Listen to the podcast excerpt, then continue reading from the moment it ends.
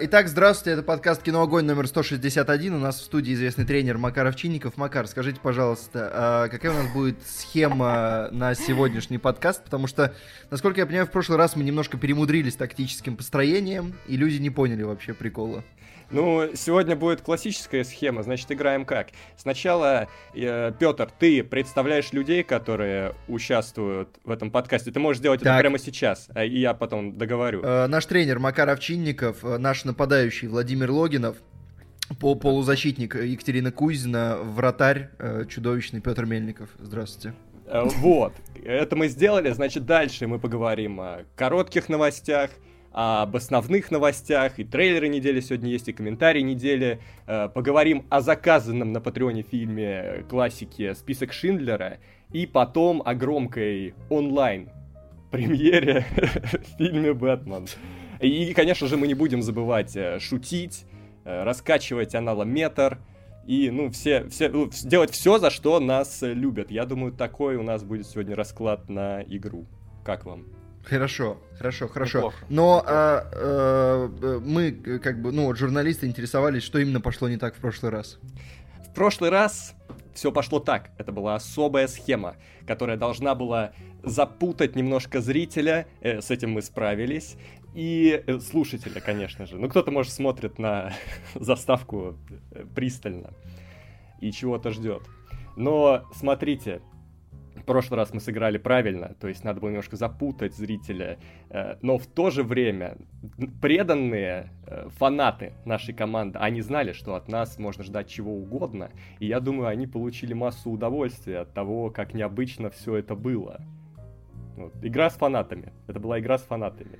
Это был комментарий Ладно. тренера Макара Овчинникова, э, и мы переходим к игре. За кино огонь! Что, ребята? За кино огонь! Нужно первые минуты сразу начать активно, так что давайте нападать. Все, мяч в Первая короткая новость, э, что мы уже обсуждали по поводу того, что Warner Bros. там продается Discovery, будут перестановки, и сейчас есть еще новые подробности. В частности, вот мы говорили, что они хотят что-то сделать с э, подразделением DC, с их киновселенной, сериальной вселенной. В итоге хотят э, назначить продюсера, как э, Кевина Файги, который будет отвечать вообще за все проекты DC. Там в, в том числе и игры они хотят активно развивать, но главное, что они хотят, чтобы у них и кино, и сериалы все были связаны, и все это было супер. При том, что на самом деле вот сейчас, вот мы это еще будем говорить в Бэтмене, вот видно, насколько у DC, вот по крайней мере до вот этого объединения, отличался подход. А, в том плане, что если Marvel, когда запускают какого-то нового супергероя, либо перезапускают вот со свою икону, берут Человека-паука, и мы видим, насколько это развлекательный кинчик, э, рассчитанный на подростков, э, рассчитанный на то, что вам будет весело, все это. Потом берут DC, запускают Бэтмена супер мрачного на три часа, чтобы ты сидел в кинотеатре, потел, по, по нему никакие игрушки не продать, ничего нет. В смысле ну, не продать? Всему, Очень даже продать. Ну, слушай, если честно, вот, допустим, вот у меня есть племянник, да? Вот он там от Человека-паука без ума, потому что Человек-паук это супер красочный. Ну, Бэтмена, ну, он пока не, не готов смотреть и, следовательно, игрушки по Бэтмену ему Слушай, не так он же это, это же тот же самый, это же тот же самый чувачочек, который Хаги-Ваги, да, и да, да. уважает. Ну, мне кажется, он сможет уважать и, и этого, и загадочника с Джопером. Одно дело Хаги-Ваги, а другое дело Бэтмен. Все-таки, понимаете, это разный контент. Хаги-Ваги не поддается объяснению.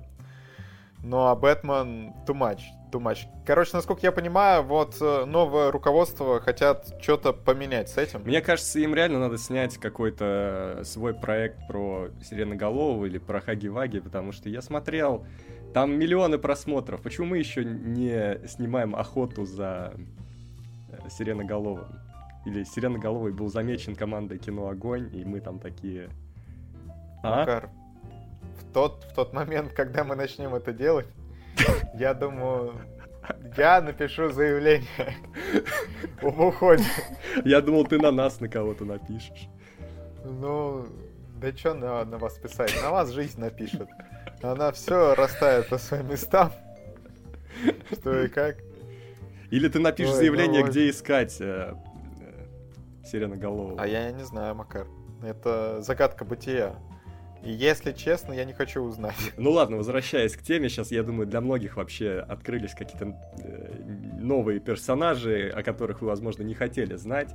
Владимир мне их показал, я теперь, э, ну как, я их теперь тоже показываю людям.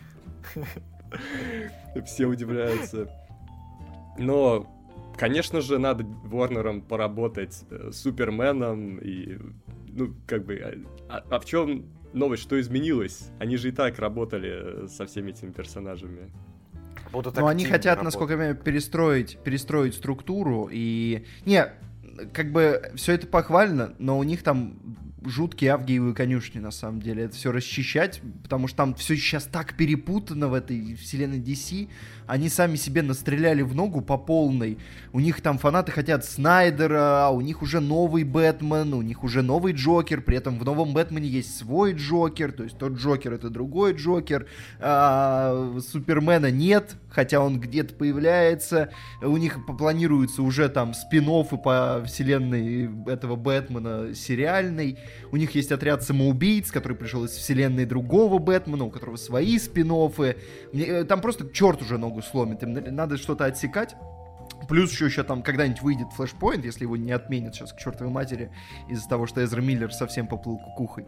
Вот. У нас, кстати, нет этой новости здесь, но он там еще раз в кого-то кинул стулом, и его еще раз задержали. Второй раз Да, за совсем, месяц. Совсем чуть-чуть. Не, что-то, по, по-моему, Эзра Миллер просто все делает, чтобы его карьера сейчас стремительно Может, может, ему не нравится на Ворнере, но у него контракт, и он просто хочет, чтобы они его разорвали Чтобы не было никакого контракта больше, да, типа. Вот. Ну, короче, странно, я не знаю, как они будут выпускать сейчас флешпоинт, они там Бэтменов этих своих на- напихали, там, и, и они еще раз поедут. Короче, все так перепутано.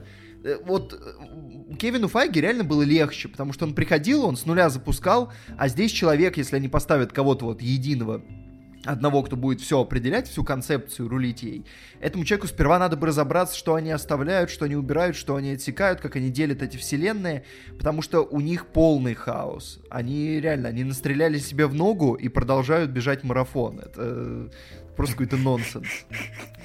Ну, да, на самом деле, мне кажется, нужно за- закрывать вот все, всех вот, вот этих персонажей, ко- которые там они на- делали, которые были со- Ну, а как? Ну- с предыдущими версиями. Ну и Ну подожди, ну подожди, Мамо, Мамо с Акваменом миллиард берет. Куда ты его закроешь? Это же безумие. Ты Ну, просто а э, что золотую делать? корову. Ну что Ну, Бэтмен делать? с Паттинсоном меньше собирает, чем Аквамен с Мамо. Так А? Понятное Вот дело, я тебе убрать? только что буквально на пальцах объяснил, почему. Потому что Аквамен с Мамо, это ты Так подумай приходишь- еще раз, кого ты хочешь убрать из вселенной? Не, ну, пони- понимаешь, а, вокруг, А допустим, Марго нового Робби как Бэтмена- убрать?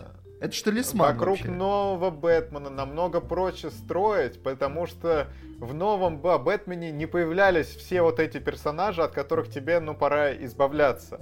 А во вселенной Аквамена, ну, то есть ты не можешь строить новую вселенную вокруг Аквамена, потому что он уже знаком с Бэтменом Аффлека, с Флэшем Эзра Миллера, с Чу- Чудо-женщиной, а тут как бы, ну, только если его переместить в другую вселенную. Вот Хорошо. вот вариант. Джокер с Фениксом.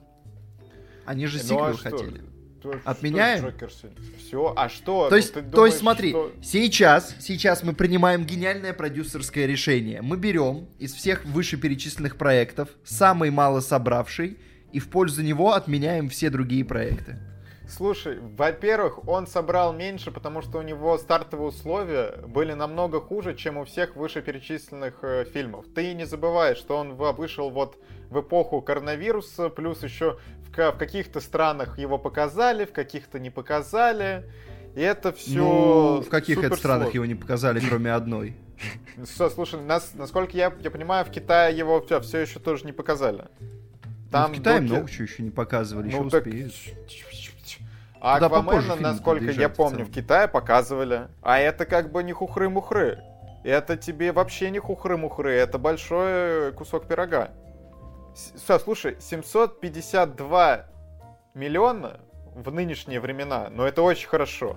Реально, это очень Да. хорошо. Не, ну понимаешь, Да. Плюс. так ты, вы говорите как бы об одном и том же, ты просто не улавливаешь э, месседж Петра, что типа нету сейчас там правильных, э, точнее, там нету сейчас плохих франшиз, от которых ты можешь легко избавиться, чтобы курс выровнять в одну сторону. Короче, месс- месседж Пет- Петра был сейчас, что условно во- вокруг Бэтмена не, не нужно строить, допустим, перезапуска, потому что он Нет. меня меньше всех собрал. Это был не такой месседж. Мой месседж был в том, что избавляться от Аквамена — это еще один выстрел себе в ногу. И от Ну, Джокера так- Феникса, если они хотят делать сиквел. Ну что делать-то, я тебе говорю, ну тут нету варианта. Если Ну, перезапускать, их ну, типа, действительно вот- нету, но просто это, Ну, это тоже выстрел. А что, Ну что? если они просто захотят запустить несколько вселенных и такие, да мы и этого Джокера снимем, и другого Джокера снимем, и снимем хоть тысячу Джокеров, Вот, Вот. да, Соберем вот это по чуть-чуть, возможно. Но как соберем это, по как чуть-чуть, это но объяснить соберем. аудитории? Как это объяснить аудитории, чтобы люди вообще, ну, хоть как-то понимали, в какой, в где они вообще, Но мы же что понимаем, происходит. ну мы же понимаем. Так, а очень легко Ну, объясняется. мы только этим Вам и не занимаемся. Мы сидим не тут годами и пытаемся Джокер? понять.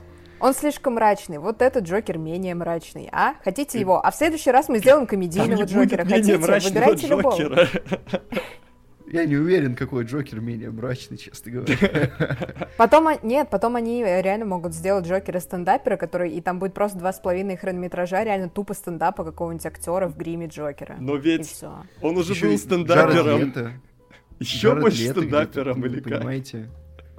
Знаете, у меня есть ощущение, что мы просто на летучке Warner Bros. сейчас находимся. И такие, так, ребята, что делать? И вот, Накидываем э, идей. Да, вот э, Ну, теперь так мы нам- поняли, что жопа полная, честно говоря. Нам нужно определиться, кого в итоге в окно мы сбрасываем-то.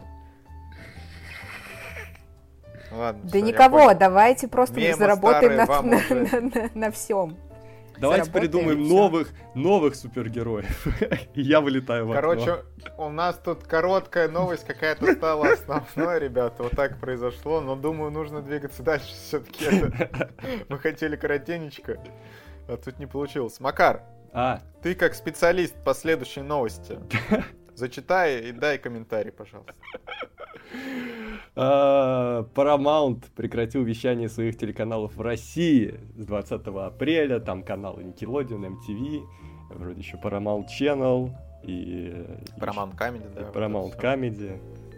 Э, Ну, какие комментарии тут могут быть? Во- вовремя уволился Макар. Давай, комментарий бывшего сотрудника. Я не могу давать комментарии об этом. Ладно, на Почему? самом деле, Макар просто видит будущее. Он, вы понимаете, он еще со сколько, два года назад предсказал, что все это будет, и ушел. Ну, то есть гений. Гений, да. Гений. Гений. Ладно, все Всё. было немножко не так, но в любом случае печаль. Что я знаю, что многие любят Paramount Comedy. Вот. Ну, MTV, Nickelodeon, да, это все, ну, грустно, грустно. Не, про MTV меня всегда спрашивают, типа, это реально существующий канал? Он вещает, его можно посмотреть. Вот, поэтому я не знаю. Мне кажется, про MTV многие, кстати, когда прочитают эту новость, подумают, блин, MTV? А он еще был. Он, он все это время работал. Что там показывали? И потом я говорю, что там шла тачка на прокачку. И они такие, о, Блин, ну грустно, грустно на самом деле. Вот э, Paramount Comedy это был очень странный канал, который всегда был каким-то оплотом стабильности в жизни. То есть, если э, э, вот еще, причем там лет 10 назад, и сейчас иногда такое бывало, вот когда ты листаешь телек в каком-то полном опустошении, там ничего нет, ты долистываешь до Paramount Comedy, и это пик твоего отчаяния. Когда там идет какая-нибудь, какие-нибудь друзья или какая-нибудь там теория большого взрыва, что там обычно идет, вот, и, и какие-то там ситкомы или какой-нибудь стендап, который их местный, мы когда-то попадали, прям он убойнейше, убойнейше странный, потому что там такая тишина в зале, хотя шутки ничего, типа, вот, и прям, вот это прям был канал такого теплого ощущения, когда у тебя вечер, когда ты пытаешься что-то найти и ничего не можешь найти. Вот это главная ассоциация с Paramount. Но, как бы, кто знает, может быть, они придут еще. Вот, не знаю. Но- Все-таки, ну, как бы мы же ждем, что кино вернется там. Ну, на самом деле, в возвращение кино я больше верю, чем в возвращение Paramount. Мне кажется, это сложнее. В том плане, что... Короче, кино просто взял, забрал, взял, об- обратно поставил. А когда ты уходишь там с частот, мне кажется, это уже сложнее, короче. Ладно. Есть еще э, занимательная новость. Количество подписчиков у Netflix впервые за 10 лет сократилось, что до этого шел рост, а на самом деле, ну, все, кто чуть-чуть знаком с экономикой, знают, насколько важно, чтобы предприятие росло ка- каждый год, и когда вот происходит вот такое, как с Netflix, что впервые за большой промежуток времени они потеряли пользователей в размере 200 тысяч, и это очень сильно сказалось на их акциях. Они упали сразу там на 30%. Причем вслед за Netflix начали падать акции и других стримингов, которые вообще никак не причастны, но из-за того, что вот э, Netflix самый большой э, игрок этого рынка, весь рынок стал падать, и там на 3-5% и у Disney, и у HBO, и у других там вся стримингов просели акции. И в итоге, но no, Netflix объясняет, что в целом, ребята, понимаете, тут из-за конфликта в Украине у нас количество подписчиков снизилось, ну что в целом правда. Возможно, вот как, как раз-таки эту сумму они не добрали. Плюс еще, что как-то в целом ситуация не самая благоприятная. Они думают о том, как это все исправить, и говорят о том, что в следующем году, либо там даже раньше, будет запущена новая подписка, более дешевая, потому что по данным опросов, ко- которые я видел, многие жители считают, что подписки на стриминге слишком дорогие. Вот Netflix хочет сделать более дешевую, но с рекламой. Такой формат они уже в Индии пробовали. И качество 240p. Там же чем дешевле, тем ниже качество. Ну, нет. надеюсь, нет. Но в Чисто целом ты нам- можешь купить, купить подписку без картинки. Вот просто звук слушать. Для тех, кто... Очень дешево. Для тех, кто все равно фоновое, э, фоновый просмотр Да, да, да, а чё, типа... реально. Там пока готовишь. Какой-то абстрактный видеоряд. Они этот... Там, короче, звук э, из фильма и видеоряд из этого, из э, Windows Player, как в нулевых, помните? Такая абстракная А. светящаяся штука. Да, да, да, да, да. Вот. Чисто делает подбит речи. Так, а, На самом деле- такое резкое снижение, это связано именно а, с резким количеством отписок? Ну тут, э, во-первых, вся их база, которая была в, России, она все.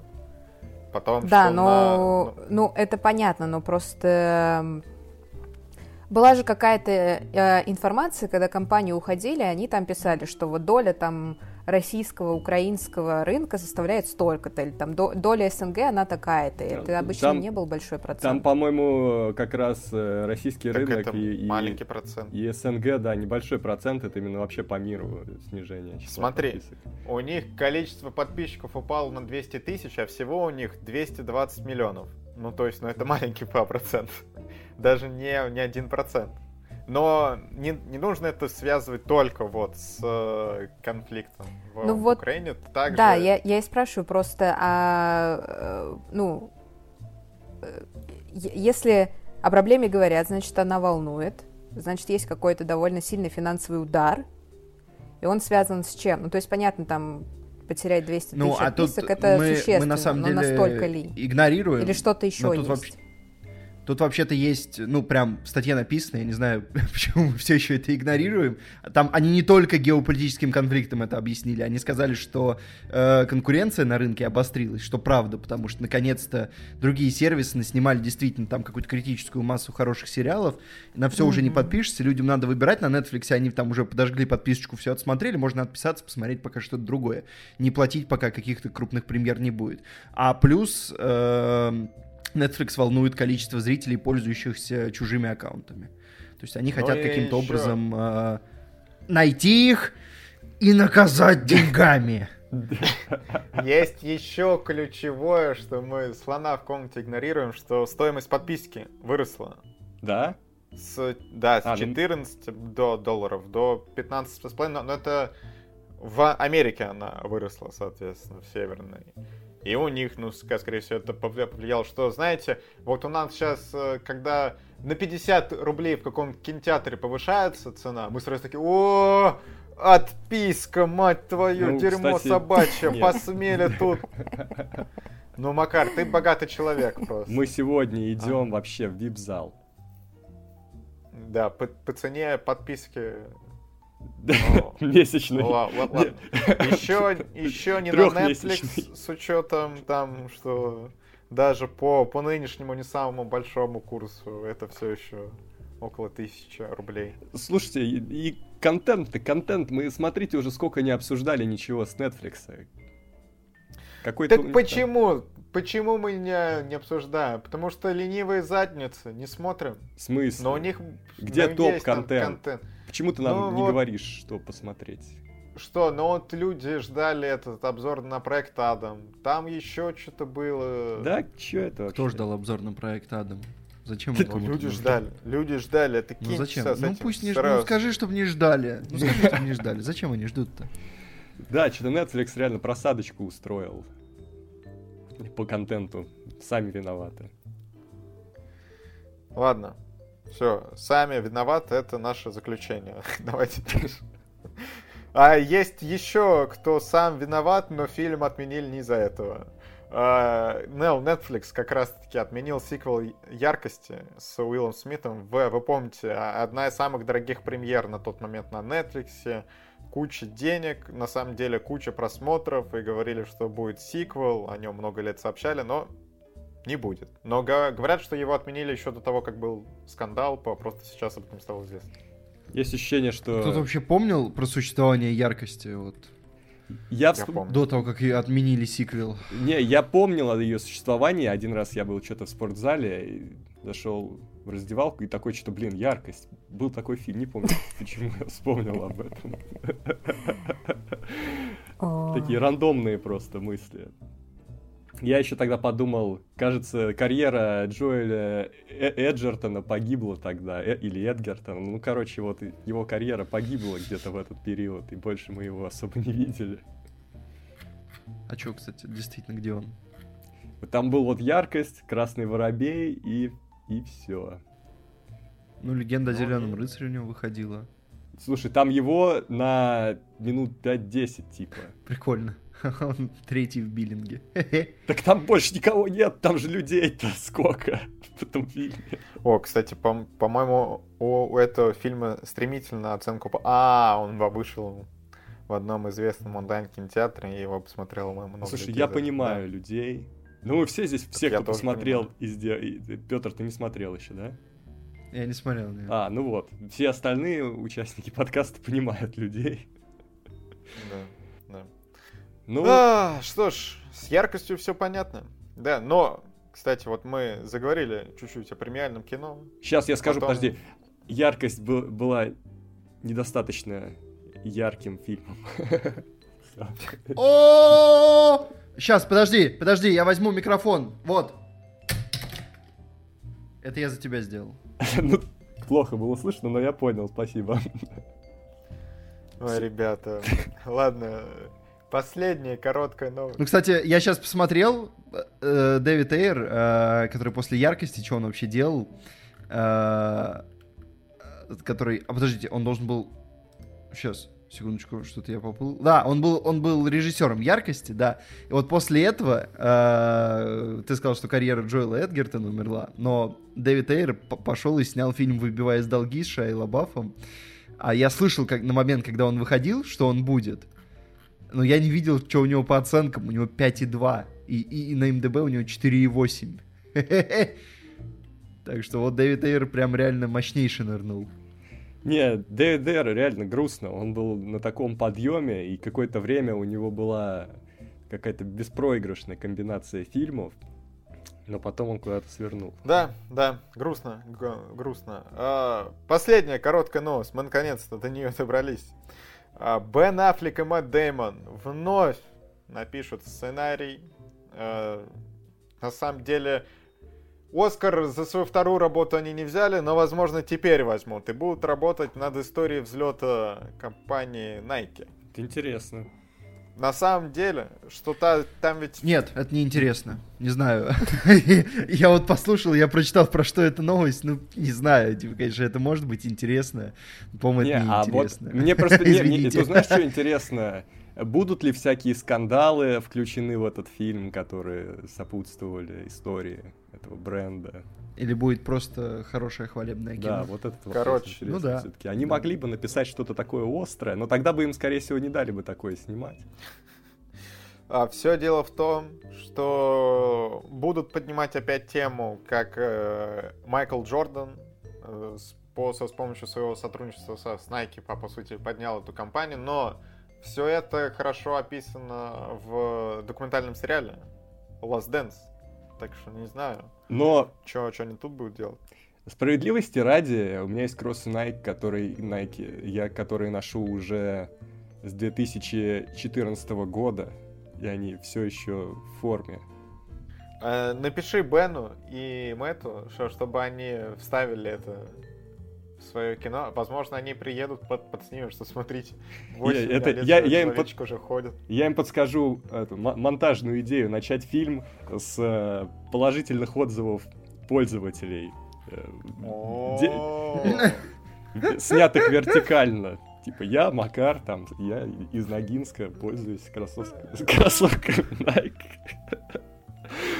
Уже больше, э, точнее, уже 10 лет мы с ними неразлучны, и я чувствую, как моя форма крепнет, и вообще все прекрасно. Спасибо. Это неплохо, неплохо. Ладно, э, переходим к лучшей части нашего подкаста. А, Напоминаем, ребята, что нас можно поддержать, но теперь только на Бусте. Мы благодарны каждому нашему подписчику. Кстати, у нас тут недавно был созвон с подписчиками, душевно посидели. И в результате этого созвона была поднята одна тема, которую я хочу сейчас с Макаром еще обсудить. О боже. А, Петр, ну а ты слушай внимательно. Макар сказал, что Эми Адамс, э, цитирую, наполучала вот этих золотых малин, и вообще какая она актриса, я бы ее в свое кино не взял бы, конечно. Да, потому что мой следующий фильм э, будет называться «Зачарованный», а Эми Адамса теперь уже разочарованная. И, и более того, разочаровавшая э, аудиторию. Ну, получается, уволен. Ну, то есть, Ну, ну как бы все. то, собственно, и должно было произойти. Но на том созвоне не было Петра, Макар, видишь, все равно А- а- наказание На том, действия. на том созвоне я сказал, что непонятно, э, который это четный и нечетный раз меня увольняют. Возможно, сейчас я был принят в компанию. Это ты будешь в суде Но, Макар, Для доказывать. этого нужно поднять все архивы, поднять каждое увольнение. Ты можешь этим заняться. А то вы не Чтобы увидите, э, как я приду в Найках в офис. Блин, а знаете, все, я придумал, нам э, в офисе нужно повесить табличку за, знаете, как на производстве. На производстве дней без несчастных случаев, да, у нас дней без увольнения Макара. И вот сегодня нужно обнулить эту табличку. Да, это всё. хорошо. Все, да, блин, все, ребята. Нужно реально озаботиться и купить эту штуку. Один раз я пришел э, в офис в Найках, и Владимир сказал, ты что, вырос? А я был просто там такая, ну, высокая платформа. А чё, а чё началось-то? А чё началось? Какая-то какая-то реклама пошла.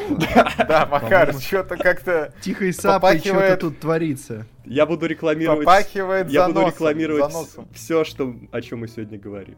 Ага, сейчас, да, до Бэтмена дойдем. Я послушаю, да. Ладно, ребята, давайте, по традиции, мы перечислим всех замечательных людей, которые донатят нам от 500 рублей и выше. А это Степан Сидоров, Гоша, Андрей М, Санечка, Бородатый Киберспорт, Данил Губницкий, Анастасия Бычкова, Виктор Б, Елена Мангуш, Намили, Макар Краш, Шлеп 903, Аксен Вадимов, Альбина Ефарова, Анастасия Алиева, Артем Гвоздецкий, Любовь, Макар нанят, обида за Козырьков прошла, Маргарита Михайлова, Мария Добрякова, Мария Ларионова, Настя Дамер, Ника, Света Гонина, Скучая по Сидоров Версу, Стася Абраменкова, Аля, Анна Зайцев, Богдан Попов, Фавалиста, Грокс 999, Владислав Самородов, Лера Кали, Анна Шленская, Аполлинария, Дед, Мария Скорик, Солохин Алексей, Зеркальный Лазурь. Ребята, сходимся в Бусти и Саня. Спасибо вам, ребята, большое. Ну вот, ребята, я снова нанят. Как вам такое? Народ сделал выбор. Ты уволен. Ты уволен. Ты идешь против народа, ты Уволен. Бессрочно. Бессрочно. Л- ладно, возможно, нам нужна табличка минут без увольнения Макара.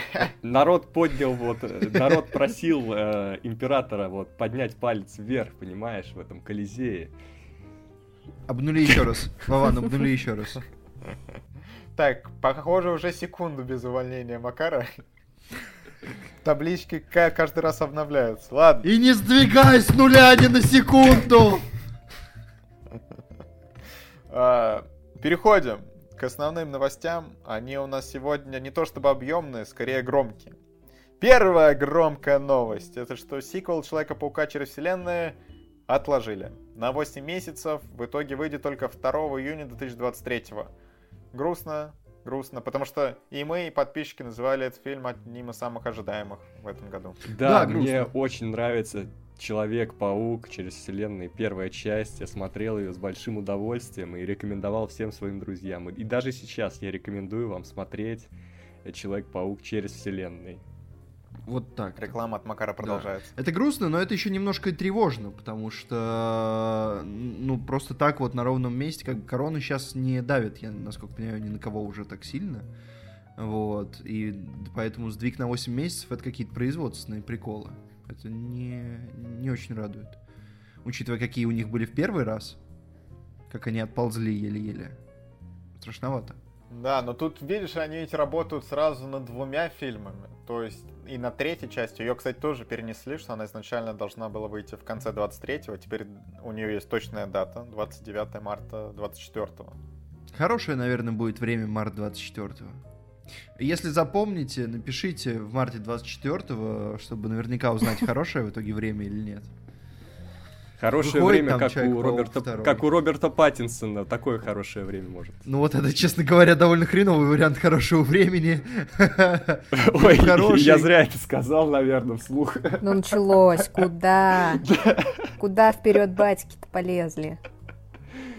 Рано. Кстати, интересно. Интересно, что еще появилась дата Мадам Паутины, вот мы обсуждали. А, 7 июля 23-го, ну то есть чуть больше, чем через год. Фильм выйдет, значит, скоро начнут Э, снимать. Проект не дойдет до релиза. Его попереносит, попереносит и отменит. Все, короче, чекайте. Может Ну или не чекайте. Но я что-то чую. Они до сих пор так и не сняли ни одного фильма же про э, женского супергероя, или суперзлодея, или кто там вообще, это мадам Паутина. Я уверен, что они сейчас посмотрят на Морбиус, еще что-нибудь произойдет, и они отменят его. Вполне возможно. Но времени, Ну, чтобы так, отменить, мало. Попередвигают ради приличия, но, но потом отменят. Но это будет, конечно... Вот, э, мне кажется, самое очевидное, что им э, нужно было за Гвен Паук браться. Но это как-то более хайпово, чем Мадам Паутина звучит, нет? Почему Мадам Паутина? Непонятно. Э, Ну, Гвен Паук какой-то дурацкий. Это официальное название? Как это вообще называется по-человечески? Ну, они могли назвать это иначе, но мы просто поняли, о каком персонаже идет речь. Например, Могли назвать ее... назвать Гвен Стейси «Рождение паука». Нет, на- назвать ее Гвинюк. Сам ты Гвинюк, блин. Ты же мне... Ой, Макар. А что вы вообще пристали? Вы что прицепились э, к чему не надо? Да мы всегда так делаем, ё-моё. Кать, ты О, не- мы же не, Катя, пер- это не подкаст первый. «Кино Огонь», ты что? да, Претензия. Первый У день. меня претензия.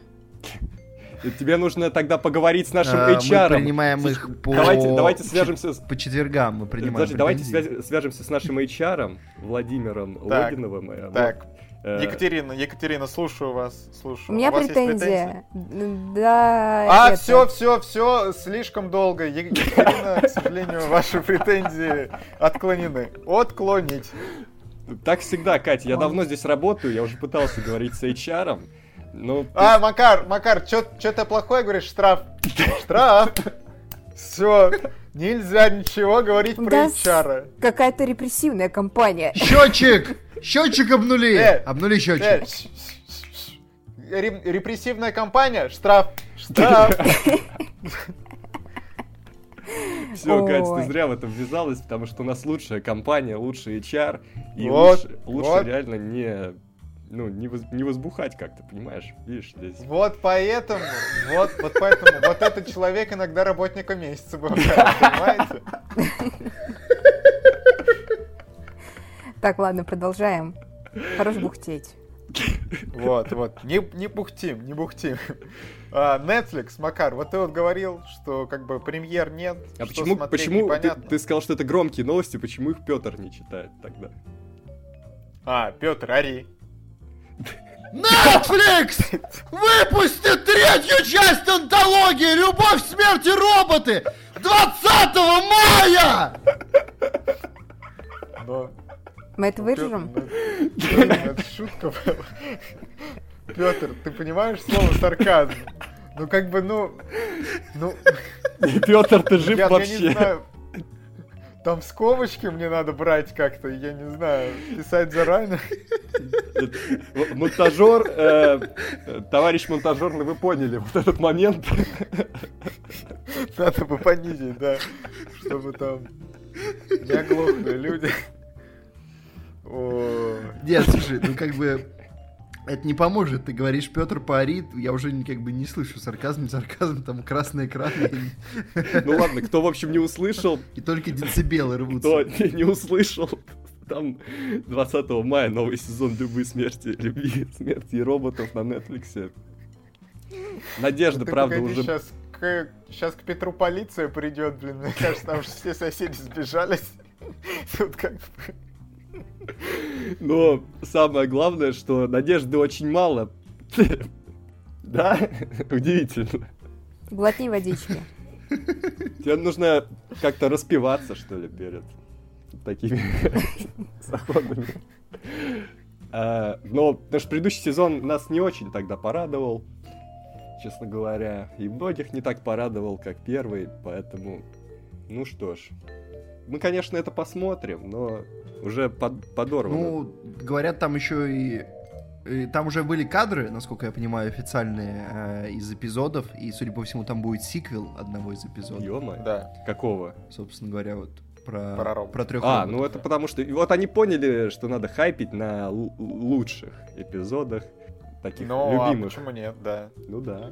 На, на самом деле, если бы они бы сделали третью часть целиком из сиквелов лучших серий, может быть, и было бы неплохо. Может быть, четвертую такую сделать. Ладно. Нам мы тоже- в любом случае обязательно посмотрим и обсудим, как и первую, и вторую часть. Вот прям каждый эпизод отдельно будем разбирать. Э, Да. Нам тоже надо сделать сиквел лучших подкастов. О, ребята, пишите в комментариях, какие подкасты у вас любимые, чтобы мы поняли, на что делать сиквел. А А- мы будем делать э, ремейки каких-то подкастов? Ну, типа вот, можем, все, ребята, когда мы дойдем до 199 подкаста, мы, мы такие, подкаст номер один, ремейк.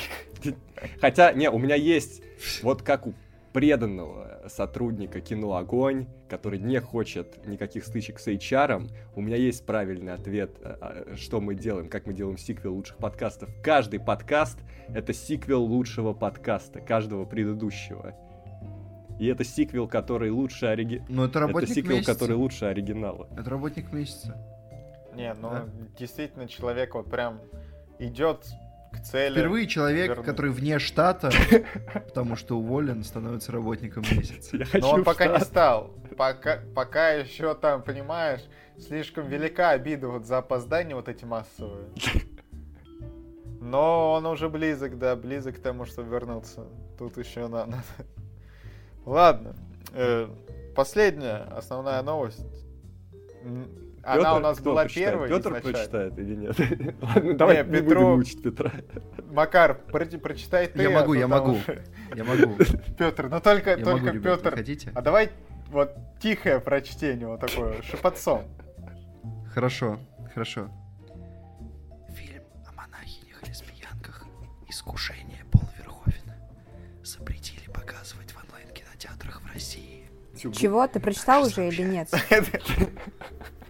Я уже держу...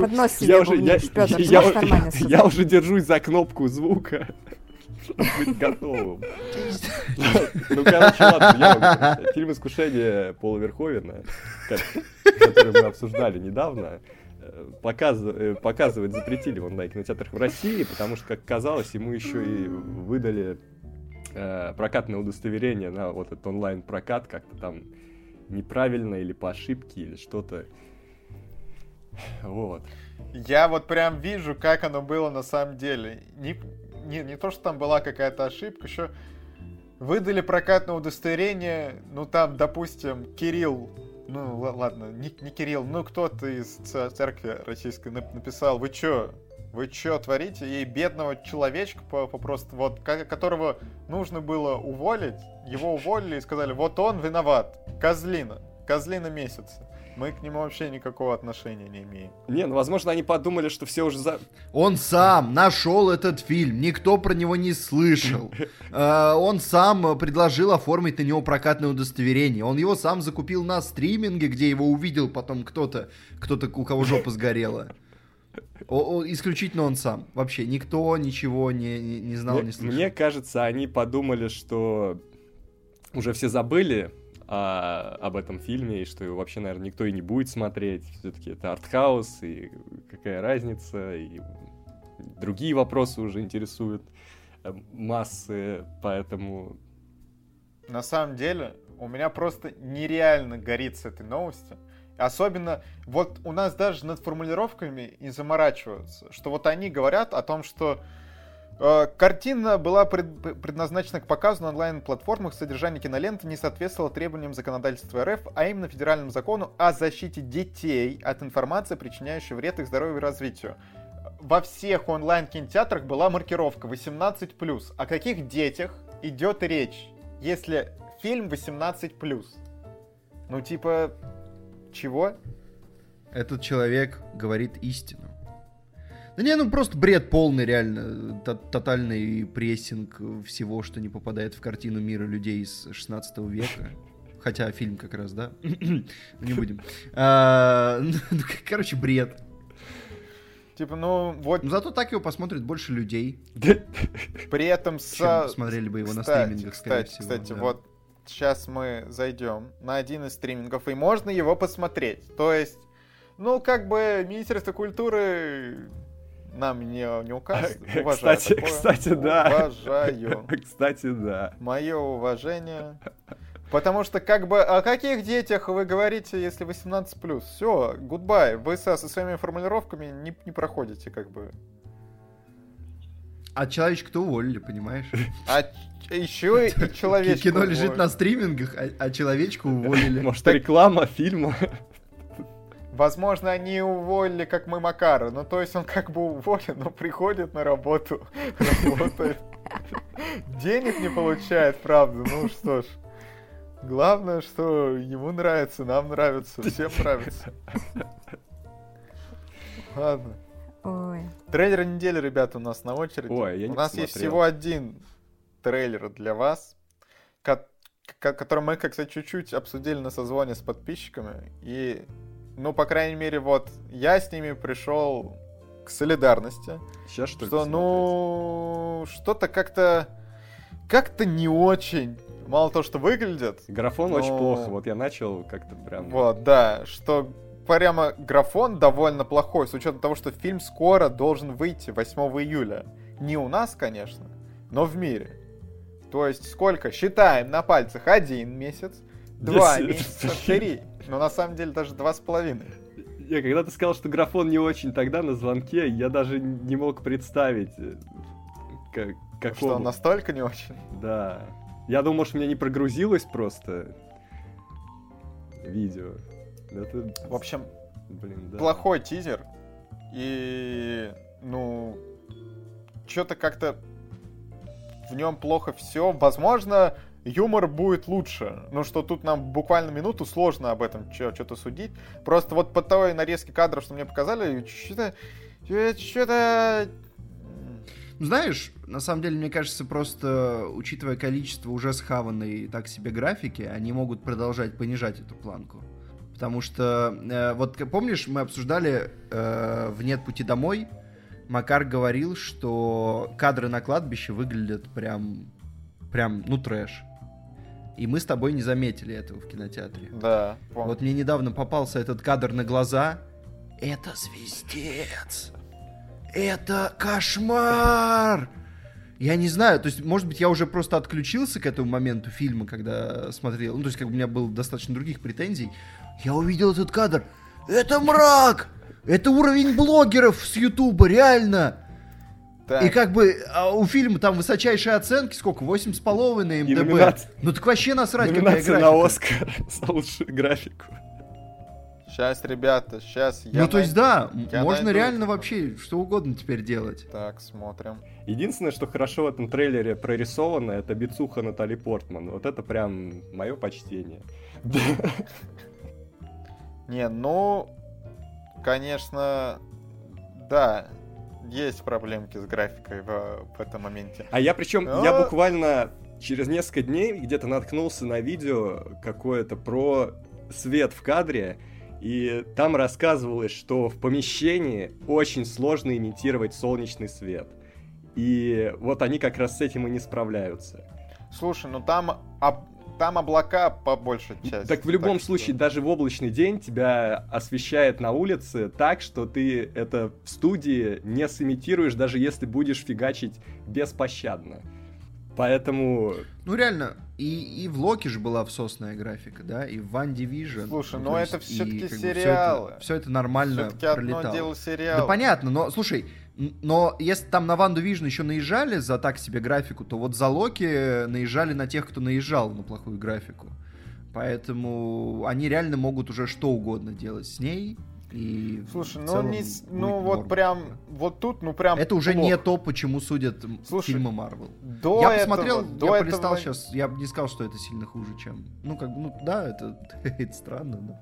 Короче, до этого не было прям вот э, бухтения по поводу графон, но а под этим трейлером я видел много бухтения по поводу графики. Так что, не знаю, посмотрим, что за... Дизлайков мало. А, как, а, ну, ты, а ты их видишь? Да, все, я помню.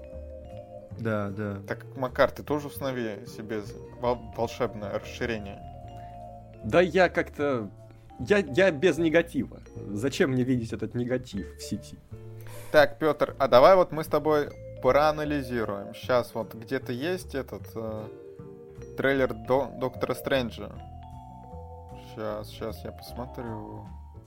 Блин, сколько Марвел выпускает всего, что куда вы...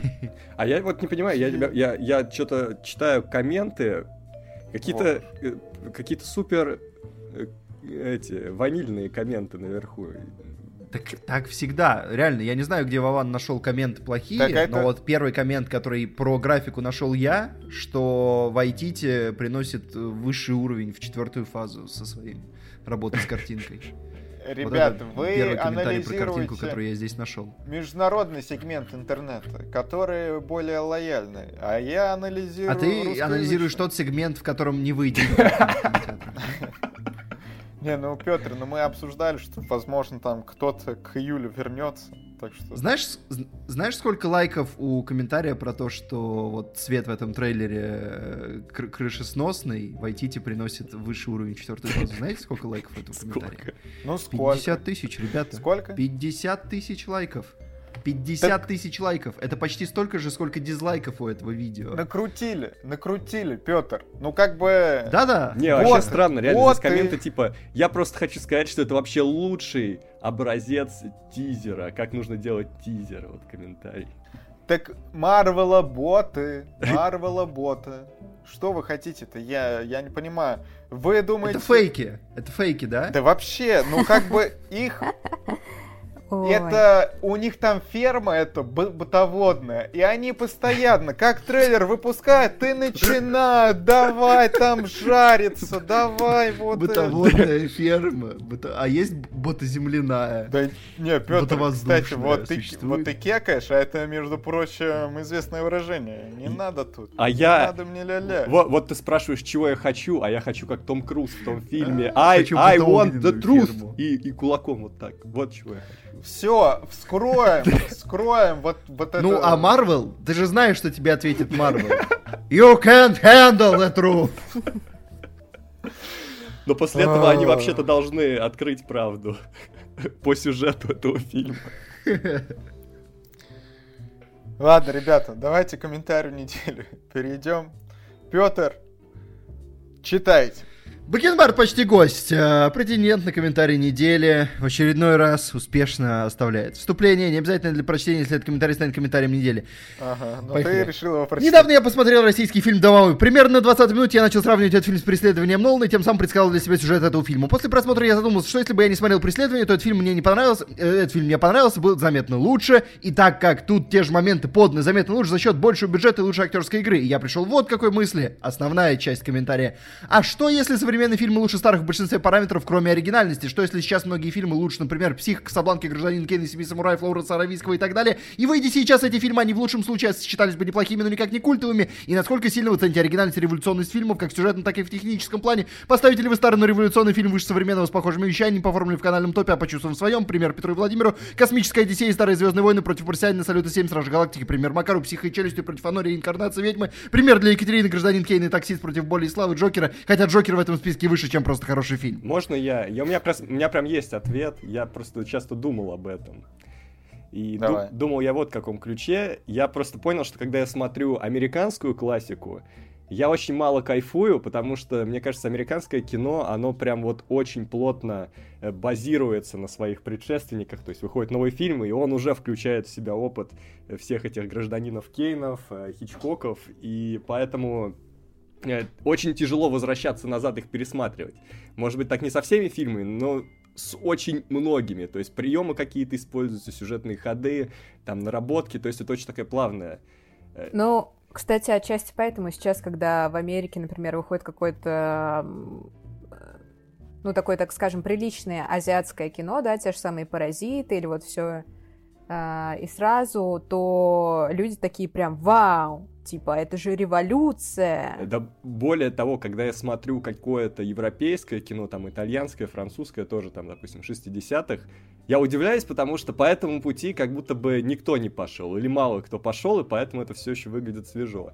Но тут, опять же, раз, раз на раз не приходится. То есть, если брать примеры отсюда, то, допустим, э, вот, вот, тут для меня, да, психо, челюсти и оно — то, допустим, здесь я бы сказал, что и психо, и челюсти, и оно смотрятся почти равноценно хорошо. Челюсти так вообще до сих пор очень крепко. Вот Петр недавно смотрел, он может подтвердить, наверное. Челюсти топище, реально офигенно. Вот. И, и вот если бы, допустим, мы взяли у Хичкока птицы, то вот птицы против современных хорроров и против челюстей, вот они бы уже, наверное, были бы не так выигрышны, потому что там, ну, была ставка на какую-то визуальную составляющую, и они реально очень проигрывают, и из-за этого фильм кажется немножко таким устаревшим, немножко э, картонненьким на таких вот моментах. Вот, ну, то есть, э, реально, раз на раз не приходится. Есть фильмы, которые вот, например, как «Таксист» э, против Джокера, тут я бы сказал, что «Таксист» все еще выигрывает, а король комедии мне нравится даже больше, чем и таксист, и, и, и Джокер, на которого Джокер тоже опирается. То есть тут раз на раз не приходится, э, но при а этом... еще я бы ска- сказал, что смотря сколько времени прошло вот с оригинала, вот, допустим, «Звезда родилась», да, что там ведь много раз ее переэкранизировали, но вот я ее смотрел в первый раз, не, не видел оригиналов, и, ну, в целом, уважаю это кино. Не, Но... есть... Дата, кстати, я даже не знаю. Ну, то есть, э, есть и очень старые фильмы, которые до сих пор очень хорошо смотрятся, типа, например, «Унесенных ветром». Э, было много таких эпических э, фильмов, но «Унесенные ветром» все еще хорошо выглядят. Поэтому тут по-разному бывает. Ну, да, раз на раз не, не приходится. Есть прям та, та, та, такие фильмы, которые сейчас намного лучше современных. Что, Екатерина Петр, что вы скажете? Ну, вообще как бы живем в эпоху, когда уже перерабатываются оригинальные сюжеты, поэтому, и, и, ну, просто сложно сказать, а как бы мне нравится, когда современное кино просто признает, что существуют оригинальные сюжеты, ну вот старые, вот те вот, и просто отыгрывается на них. Ну там, как достать ножи, или как Шерлок какой-нибудь. Вот. То есть, мне кажется, много способов найти оригинальность, а если мы будем копать э, глубже, то те же самые, там, я не знаю, Псих, Касабланка, Гражданин Кейн и прочее, мы просто поймем, что это все переложение того, что уже было там в драматургии, в литературе, просто теперь в кино. Ну, то есть это бесконечный процесс, в котором мы улучшаемся технически, рассказывая по большому счету одни и те же истории с самого основания человечества, но просто они каждый раз интересны, если они Нет, хорошие. тут, знаешь, мне кажется, в чем вот дело? Э, просто если ты видел фильм который более эффектный, то тебе будет тяжело смотреть его предшественника, который э, рассказывал, раскрывал ту же тему, но был, может быть, чуть скупее в силу там технических обстоятельств, еще чего-то в своих средствах выражения этой мысли или этого сюжета. Ну, если так, то да, да, да. Ну просто я бы я бы не ставил это в минус э, новому фильму, что он не оригинален в данном случае. Потому что в любом случае он перерабатывает эту историю точно так же, как э, его предшественник когда-то переработал ее просто из других материалов. Ну, в общем, как-то так. И опять же, очень многие классические фильмы э, часто на голову выше того, что сейчас делают даже с э, хорошей техникой и со всеми вот этими продуманностями современного кинематографа, поэтому ну так, бывает так. Надо смотреть каждый раз заново разбирать этот момент. Мне просто кажется, что, в принципе, очень сложно сейчас определить э, какую-то, ну, ценность именно в долгосрочной перспективе. А, то есть нельзя сейчас посмотреть фильм и сказать, о, вот пройдет 20 лет, и оно будет культовым. А, сейчас просто, в принципе, все развивается настолько быстро, что мы, в принципе, даже не знаем, как будет выглядеть кинематограф через 20 лет. Вот. И, возможно, на некоторые фильмы, которые снимаются сейчас, мы будем смотреть точно так же, как вот на вот это вот э, кассетное устройство, э, которое проецирует картинки на стену. Вот, хотя пройдет очень мало времени. Заходишь в зал, там экран уже 9 на 16, и мы смотрим ТикТок один, ну такой прям вот хороший, сочный ТикТок э, да. там 15 секунд или минута, но это уже для эстетов, да, которые готовы к долгому просмотру. И такие, о, отлично, там Нолан тряхнул стариной. Мне, в принципе, кажется, что это и раньше было точно так же тяжело, как и сейчас, а, потому что ты можешь оценить э, фильм в контексте, вот конкретно в данный момент, да, он выходит, он там коррелирует э, с современными ему людьми, да, какими-то реалиями, ты можешь понять э, ценность фильма на данный момент. Но предсказать, что это вот будет реально культовым или еще что-то, ну, сложно. И мне кажется, что, в принципе, у авторов и не стоит такой задачи, да, что, типа, ну, нет, ну, бывает, конечно, люди, которые что-то делают, такие, о, я сейчас сделаю, на это люди будут молиться, как на икону еще 200 лет, но здорово, что ты к этому стремишься, но опять же этому нет никаких гарантий. Вот. И, ну, короче, такая э, тема очень странная, потому что она направлена на будущее. Да, будущего мы не знаем, и никто не знает. Можем оценить только вот про данный момент. И все. Ну и оценить какую-то перспективу на основе того, как это вот раньше развивалось, да, и вот отследить историю, и вот что-то там спрогнозировать. Но в общем... А, дать какие-то стопроцентные прогнозы это нереально. В любом случае вопрос был интересный, я считаю. Но говоря о какой-то классике, да, о том, что уже точно признано классикой, мы можем перейти к разговору о фильме с Патреона, который нам заказали. Правильно? Да, да, фильм с Патреона «Список Шиндлера». Нам заказали прям классику-классику. И вот заказала нам его Санечка. И мы, конечно, все смотрели этот фильм еще, ну, некоторые из нас, как, когда давно, в частности, я и Макар, как минимум, да, Да мы и Пе- пересматривали. Петр смотрел, я... Я давно смотрел. А, уже, и да. Петр, да, давно Я не пересматривал Но, даже. но Петр не пересмотрел. Екатерина, ты давно смотрела? Да, я смотрела давно, но я пересматривала. Во, ну то есть трое из нас пересмотрели. Петр Мельников будет по старым Пять своим- лет назад я его смотрел. Вот я, я вижу на КП. Не, ну это, вот кстати, как раз тогда я его посмотрел пять лет назад. не, не так еще давно. Мне кажется, я еще раньше, и у меня как-то не сформировалось тогда. это. Ой, и сейчас, конечно, я вот даже не знаю, такое время для этого фильма выбрали. Мне было очень тяжело смотреть. Я прям сразу сразу скажу, что кино, конечно, такое вот тяжелое для просмотра. Ну, кстати- И у нас сегодня два фильма по три часа. Да? Да. Нав- Навалили на хронометраж. Ну, кстати, я бы не сказал, что было тяжело смотреть. Ну, то есть, если мы говорим про эмоциональную составляющую, то да, но именно как фильм, э, он, я прям, я был э, как-то заворожен, заворожен сразу. И, и, и эти три часа пролетели довольно быстро. Ну, кроме, может быть, последнего часа этого фильма. Но вот я именно про эмоциональную составляющую, потому что это было тяжело.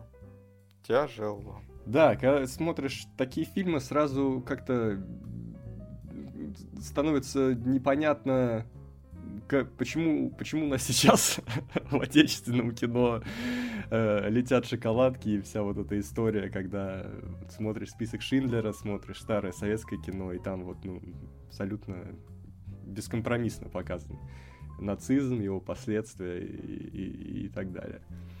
А что, погоди, а что ты имеешь в виду под шоколадками, я не поняла. Ну, как утомленных солнцем. Это утомленный солнце. А, все, все, вопрос нет. Мгм. Да, э, давайте скажем, о чем кино. Как всегда, в общем-то, кто-то готов в двух словах прям. Да, давай я скажу. А, в общем, это фильм Стивена Спилберга. Считается одним, ну, наверное, его самым успешным. Это черно-белое кино 90-х годов про то, как а, немецкий влиятельный человек а, во время Второй мировой а, войны решает э, затеять такой бизнес, да, фабрику по изготовлению а, посуды и устраивает на нее рабочих евреев. И, эм, ну, так скажем, основная линия э, всего фильма заключается в том, что... А, ну все это, естественно, происходит в Польше. А, Основная линия заключается в том, что а, поляков, э, евреев, точнее, в Польше все время пытаются м, как-то репрессировать, их убивают, э, над ними учиняют всякие расправы, их отправляют э, в лагеря. И Шиндлер за счет того, что эти люди являются его работниками, а он, в свою очередь, является довольно-таки влиятельным а, немцем, а, давая им работу, тем самым спасает им жизнь. Да, Это если вкратце и без спойлеров. Как-то так. Я, кстати, вот когда я посмотрел в первый раз, я не знаю почему, но это было еще много лет назад. Я даже уже не помню когда, возможно, когда я, в принципе, начал э, насматривать кино кучно и в больших количествах. э, Я ему поставил семерку, и я начал смотреть в этот раз, и я даже не понял почему. Наверное, потому что мне там показалось скучно и было рано, а сейчас как-то э, вот даже абстрагируясь от темы фильма, он просто, ну, безумно красиво снят, и э, ты прямо, ты чувствуешь, что как будто это происходит на какой-то ар- архивной пленке. Все, все, все, что происходит в этом фильме. То есть он стилизован, стилизован, снят, ну, просто это, это безумие.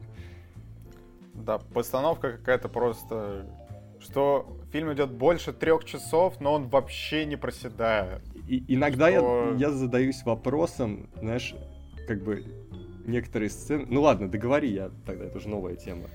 Да, что вот за эти три, три часа, ну, может быть, в начале, вот, пока только формируется история, еще можно куда-то там отвлечься, что-то там, я не знаю, может быть, не так интересно, но потом такая бескомпромиссная история тебя захватывает, и, ну, очень сложно спокойно на все это смотреть. Я, если честно, в какие-то моменты, особенно там, ну, наверное, последние полтора часа, постоянно, ну, у меня прям дискомфорт был, что я, я не знаю, там футболку на себя натягивал от, от того, что условно происходит.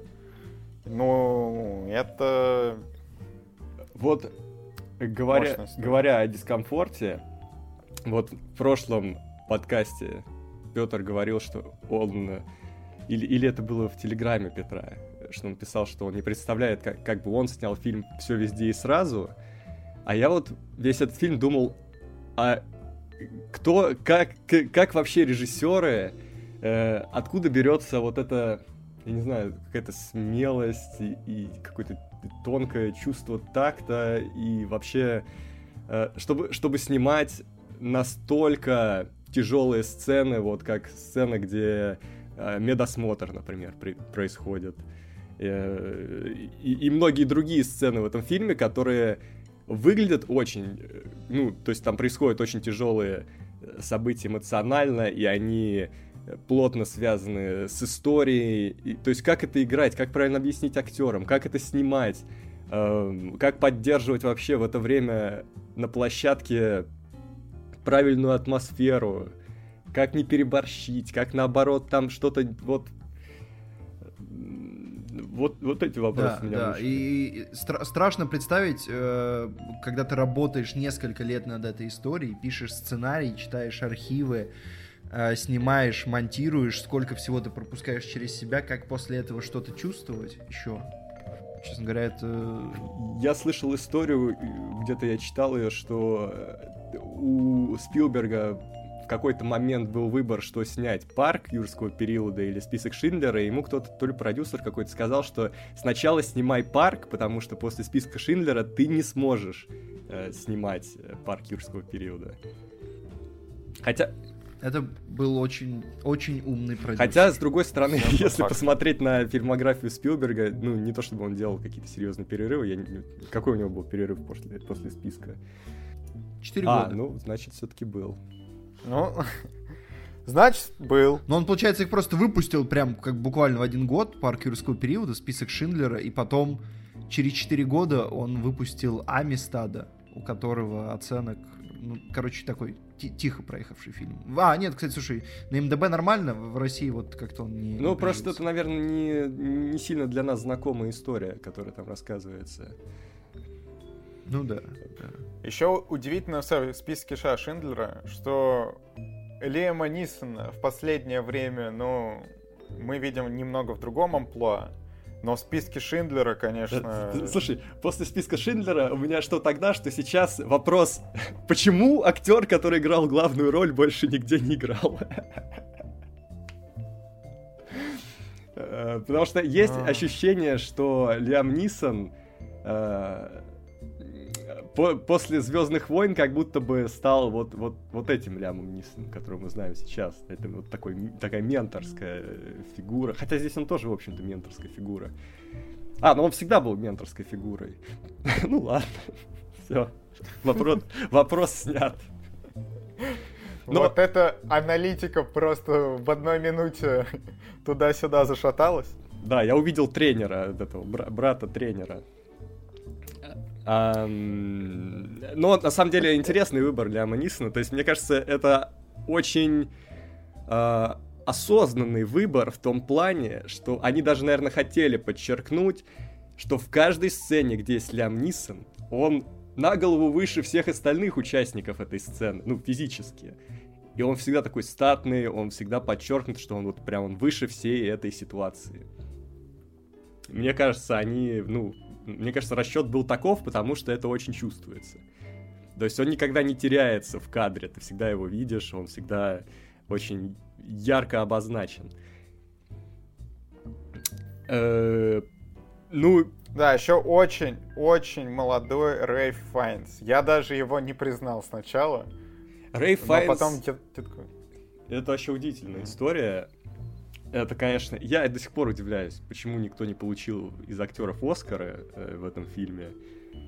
Э, Но Рэй Файнс еще удивительно, что он вообще смог от этой роли в итоге как-то абстрагироваться дальше в карьере. Вообще удивительно, что он сыграл двух, а может быть даже больше таких видных э, злодеев, и при этом он все еще не воспринимается как... э, то есть ему он все еще может играть э, роли этих каких-то и, и добрых персонажей, и, и- положительных. Вот, удивительно. Да, да. Гений, гений. И, и в Я этом хотела фильме... сказать... А, давай. А, ну, я просто хотела сказать не про актера. А, я хотел еще про Файнс тогда добить, что это, конечно, перформанс, ну, это не, невероятный абсолютно, и очень многие сцены с ним э, тоже вот прям в них очень удивительная динамика. Это вот особенно меня поразил эпизод, где он как будто бы становится хорошим и такой, ну, условно, да, ходит такой, я всех прощаю, прощаю. И как только ты вроде бы начинаешь в это верить, и, это скорее даже больше, ну, заслугой сценария и режиссера, как только ты начинаешь в это верить, тебя сразу холодной водой обдают. И там вот буквально, ну, Скотороль, скотороль. и, и там буквально, там, по-моему, и два, два или три таких э, очень качественных эпизода в этом плане. Драматургия топ. Ну, собственно, чего говорить. Кать, Ну да. давай.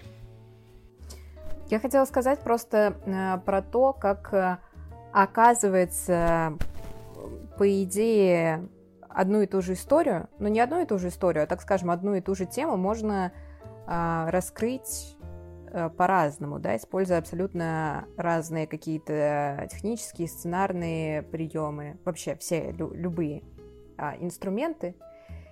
И насколько же некоторые инструменты абсолютно не подходят тому или иному жанру. Да, вот мы сейчас говорим про военное кино, а, и когда ты смотришь, например, на вот э, фильм Спилберга 90-х годов, черно-белый, военный, ты думаешь, да, вот здесь прям сделали как надо. А, и потом смотришь на какие-то вот э, фильмы там десятых, да, российские, про тоже военную тематику, учитывая огромный советский бэкграунд военного кино, и ты думаешь, как же вы так картонно умеете снимать фильмы, которые вот буквально можно на пальцах разложить на двух, и это уже будет намного успешнее, чем то, что вы делаете. Не, И я просто согласен, по- да. я просто поражаюсь тому, как, ам, ну, по сути, Спилберг берет э, историю, расписывает ее. это, так скажем, история, которая там держится на одном главном герое, а на там паре а, персонажей, там суп, да, которые под ним находятся, и там какое-то еще число других а, персонажей, которые важны, которые ты раскрываешь, но они там уже, ты, ну, ты знаешь, что они историю просто достраивают. А, по сути, это все в контексте какого-то большого, а, глобального по масштабу периода времени, да, но локация главная у тебя там одна, фактически. И все, и, и а, ты делаешь это вот настолько просто, но за счет вот этой а, абсолютно грамотно разложенного механизма а, и сценария у тебя получается именно вот классно сбалансированная история. Вот. И не нужно тебе вкладывать там, блин, огромные деньги в графику и тому подобное, чтобы у тебя танки ездили, такой, ну война же про это. Ну, еще нужен как бы талант, вот, вот еще что. И, и Не, ну, очень ну тут еще история прям очень си- сильно, на, не- на ней все идеально держится. Но я бы, кстати, вот все под одну гребенку бы не, не ставил, что и у нас, я, ну, са- само собой, многие фильмы военные сложно сравнивать со списком Шиндлера, но и на Западе тоже, что со- список Ну да. Шиндлера это все все-таки прям та- такое слишком высока планка качества, но у нас э, тоже есть хорошие фильмы про войну, отличные фи- фильмы по- про войну, которые то, тоже можно сказать, что ну шедевры. Так что Да, да, но я просто к тому, что ах, ну вот есть огромное количество техник, да, супер разных в кино. Вопрос, э, ну, то, как ты умеешь их применять, да, и какой у тебя, ну, бюджет для реализации этих самых техник. И, ну, вот фильм, ну, военное кино, это, ну, действительно отдельный жанр, да, и с огромным количеством концепций, сценарий, но это прям вот отдельная такая категория. И я просто к тому, что э, список Шиндлера, он действительно задал э, очень хорошую планку э, про то, как э, военное кино может работать на зрителя. Да, вот мы посмотрели, и мы чувствуем, ощущаем, перевариваем именно, ну, все в положительном ключе, да, у нас, ну, нет э, пока что ничего такого, к чему мы сказали, ну, вот это вот прям было лишнее, вот прям вот вообще зачем и тому подобное. Ну, там, был, а. там был пару эпизодов, которые мне показались. Ну, не потому, что они лишние, там что-то, ну, просто они немножко, может быть, затягивают фильм э, лишним объяснением ситуации. Ну, это из разряда, наверное, про ощущения, да, и сделаем ставку на то, что оно у всех э, индивидуальное, и что-то может не понравиться, но я именно про то, что а, в глобальном таком общем, так скажем, объективном, да, не субъективном смысле, а, это, ну вот действительно фильм хорошего качества, который а, должен был задать какой-то уровень.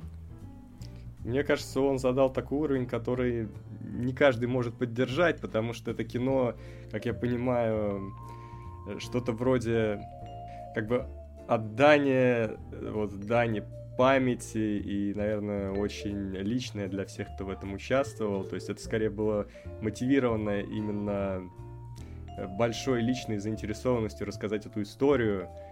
Э, поэтому все так получилось. Потому что, ну, я уверен, ну, возможно, немногим интересно снимать сейчас про Вторую мировую.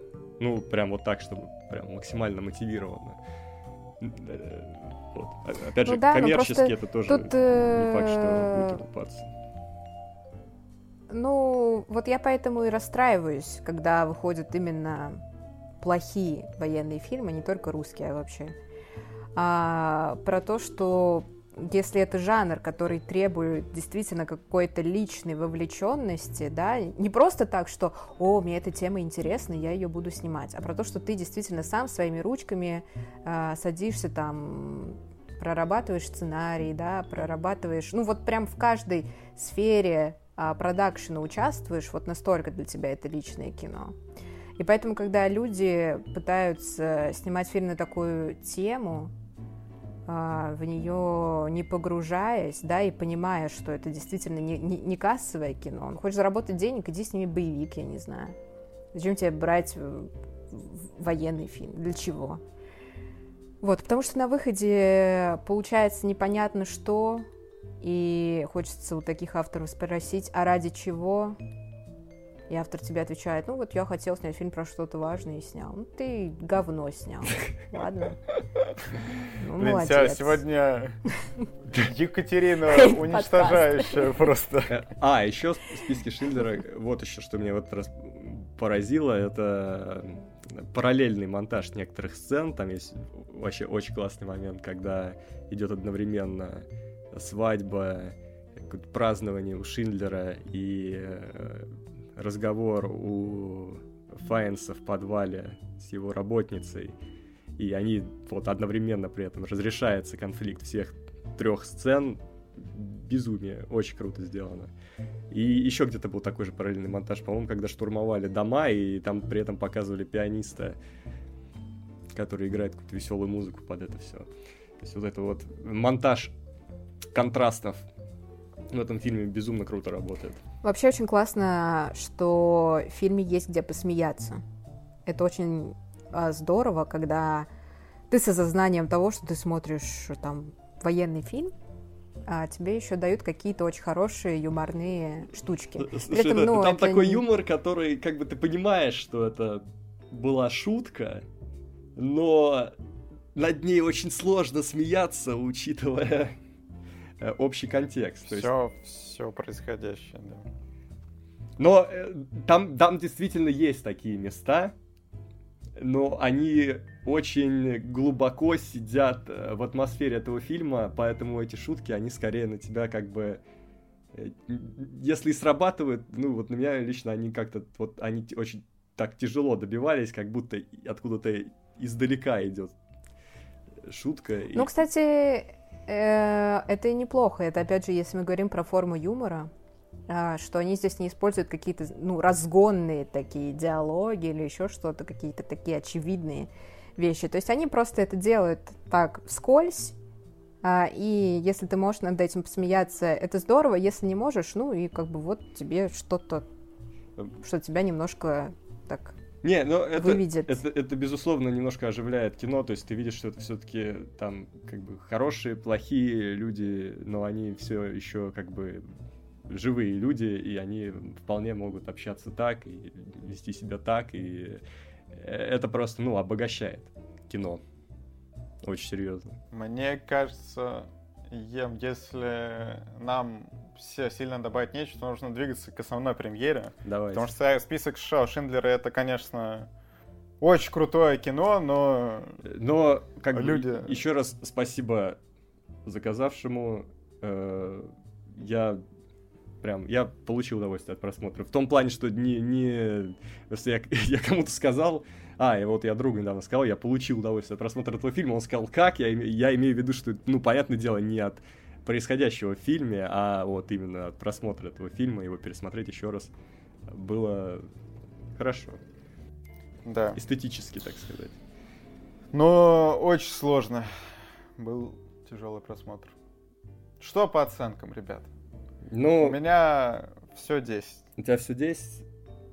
У меня наверное, все 10, кроме сюжета, и общий балл 9, потому что до этого было 7, я поднял на 2 балла, заметьте. Потому что в какой-то момент я как будто бы немножко начинаю это скучать. Это, вот на последнем часу этого фильма, не знаю. И ну и плюс то тут, то там какие-то вещи. Э, что-то, короче, один балл, может, если я еще пересмотрю этот фильм, я добью до десятки. Пока так. Ну, я поставил 10. Но справедливости ради, вы сейчас обсуждали, я понял, что я э, вообще очень-очень-очень плохо помню список Шиндлера. Он как-то стерся из памяти напрочь. Я помню, что вот на одной сцене я разрыдался просто. Это когда, когда потух свет в помещении. И вот на этом моменте, я помню, меня вынесло. А потом, э, ну, ну, короче, вы знаете, что было потом. Вот. И я вспоминаю какие-то куски из фильма, но какую-то целиковую картинку вспомнить не могу. Я помню, что я себя так перенастроил на то, что мне будет охренительно тяжело, что мне в итоге не было тяжело. Ну, то есть, как бы я, вот происходил ужас, я понимал, что готов к нему, и вот только в, в один момент, вот в этот, меня прям разорвало. При этом, раз я поставил 10 5 лет назад, видимо, я все-таки счел, что это было потрясающе. Вот. Сейчас, к сожалению, я не могу уже восстановить практически ощущения. Петр, но тебе сейчас пересматривать не рекомендую, потому что Короче, ты еще больше загрузишься сейчас. Не, ну, кстати, на самом деле я тоже, когда нам заказали список Шиндлера, я такая сейчас, серьезно, список Шиндлера, вы что, прикалываетесь? И, ну, и было такое, Нет, ну сейчас, что... на самом деле, хороший момент, чтобы посмотреть список Шиндлера. Ну, Правильно. мне тяжело, потому как что бы я... эмоционально... Я садилась за пересмотр, и я прям Эмоционально такая... это будет коллапс, но... Короче, что твоя, твоя менталочка, Петр, не, не готова к такому. Но... Да я... Ну, ну, да, наверное. Ну, ну ладно такой, конечно. Это надо проверить на Кстати, практике. Э, сцена со светом, я ее вот, вот, наверное, она больше всего мне запомнилась э, вот до того, как я начал пересматривать, потому что к ней абсолютно э, гениальная была подводка где-то в середине фильма когда эта вся история рассказывается, и потом нас, нам показывают эту сцену, и ты уже морально готов к тому, что будет происходить, а потом немножко, а потом отпускает, и, и это, это прекрасно. Да. Что ж, ну кто а... не... Кто... Э, а, Кать, давай. Да, я поставлю все девятки, кроме атмосферы, потому что атмосферу хочу поставить 10. Вот, и общий балл 9. Вот, короче, кино огонь, любят это кино. Э, Если вы не видели, то это, конечно же, must see, но только по готовности, да. И в следующий раз мы поговорим о фильме «Маленькие секреты», понимаю, французское кино. Возможно, даже вот как Владимир часто просит, что-то полегче, да? О, здесь Марион Котияр. Вот как. Где? В фильме, который нам В заказали. фильме «Маленькие секреты», да. А, О, но об этом в следующий раз, что вро- вроде как что-то похоже на идеальных незнакомцев. Я Лео, люблю идеальных незнакомцев, так что обсудим, обсудим. Ну а сейчас главная премьера весны должна была стать, но в итоге стала главной онлайн-премьерой для России. Бэтмен Мэтта Ривса с патиссончиком, который мы посмотрели все, да, насколько я понимаю. Екатерина, ты посмотрела? да. Посмотрели все. Три часа своей жизни мы уделили. И спешим с вами поделиться своими впечатлениями. Но перво-наперво, давайте быстро, быстро скажем, о чем фильм. А, В двух словах, буквально, что, по сути, это уже не становление Бэтмена, а что Бэтмен уже какое-то время орудует в Готэме, борется с преступностью. Но сейчас перед ним новый враг, загадочник. И, соответственно, весь фильм, все три часа Бэтмен пытается выйти на этого загадочника, который, по сути, устраивает самосуд в Готэме и выводит на чистую воду плохих людей и попутно их линчует. Вот так вот. Верно. Что ж, ре- ребята, во-первых, я хочу с вами э, подискутировать в, в том плане, что не кажется ли вам, Сразу хочешь начать. что фильмы по три часа, типа, ну, вот, тяжело, тяжело как-то, во-первых, морально себя подготовить к тому, что нужно выделить три часа своей жизни, да, на то, чтобы пос- пос- посмотреть фильм, и тем более, что, ну, дома это сделать сложнее, чем в кинотеатре, очевидно, что там э, Бэтмен такое кино, которое не нужно прерываться. И как- как-то вот чуть-чуть тяготит, потому что я постоянно вот выбирал как-то время для просмотра и думал, что ну вот сейчас я не могу, потому что там придется прерываться, вот там я, я тоже И- не могу, и- и, мы еще... И ты решил смотреть Сейчас. с утра, чтобы к вечеру закончить, да? Но вот я решил смотреть с, с утра, потому что я хотел посмотреть вечером с девушкой, но она сказала, что она после работы не готова три часа тратить на Бэтмена. И вообще, ну, я могу ее понять. Там человечек после работы приходит, хочет расслабиться. А тут, во-первых, это кино нифига не расслабляет, а во-вторых, три часа нужно сидеть, потеть. Ну, Ну, тут тяжеловато. я с тобой согласен, потому что... э, Как нет, слушай, три часа тоже могут быть разными. С другой стороны, я недавно посмотрел «Сядь за руль моей машины» в кинотеатре три часа. Вот. Но другое Но дело... это тоже... Э, Меня на самом деле даже удивляют сборы этого фильма и то, что люди реально в кинотеатрах на планете это отсидели. Это действительно, ну, просто это кино довольно такое неспешное, и оно не часто награждает э, зрителя экшен поблажками. Ну, то есть Не, ну... требует терпения. Я, я бы прям, короче, кино, что я в, основном все равно буду хвалить, что оно мне понравилось. Но вот с тремя ча- часами просто вот э, это не только к Бэтмену применимо, а в целом, что, конечно, есть еще Мстители, да, которые тоже вот три часа шли, и мы там все были в восторге. Но Бэтмен и Мстители это, как, конечно, чуть разное кино в том плане, что ну, Бэтмен прям три часа на тебя давит. Это не, более неторопливое кино.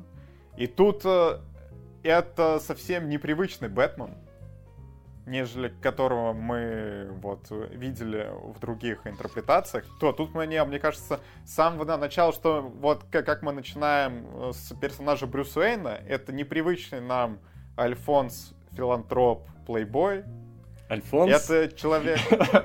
Ну, да, Альфонс. Да, а- Альфонс Э, вычеркиваем. Это, Альфонсом это они он могут сделать в следующем перезапуске. Возможно, да, это в следующем переосмыслении. В общем, Дорогая, дай денег.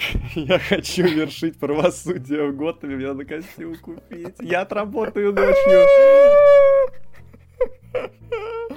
в этом же костюме. Вот, так вот, насчет э, Альфонса э, Бат Батмана. Но он на, на самом деле не, не Альфонсо. Тут э, э, мало того, что ну, Брюс Уэйн затворник, э, как третьем темном рыцаре, да, что тут он э, не с женщинами особо не разговаривает, не тусит, не с, не с окружающими, и его богатство не прям как-то выпячивается. Кстати, да, даже о каких-то финансовых проблемах в, об этом фильме говорится.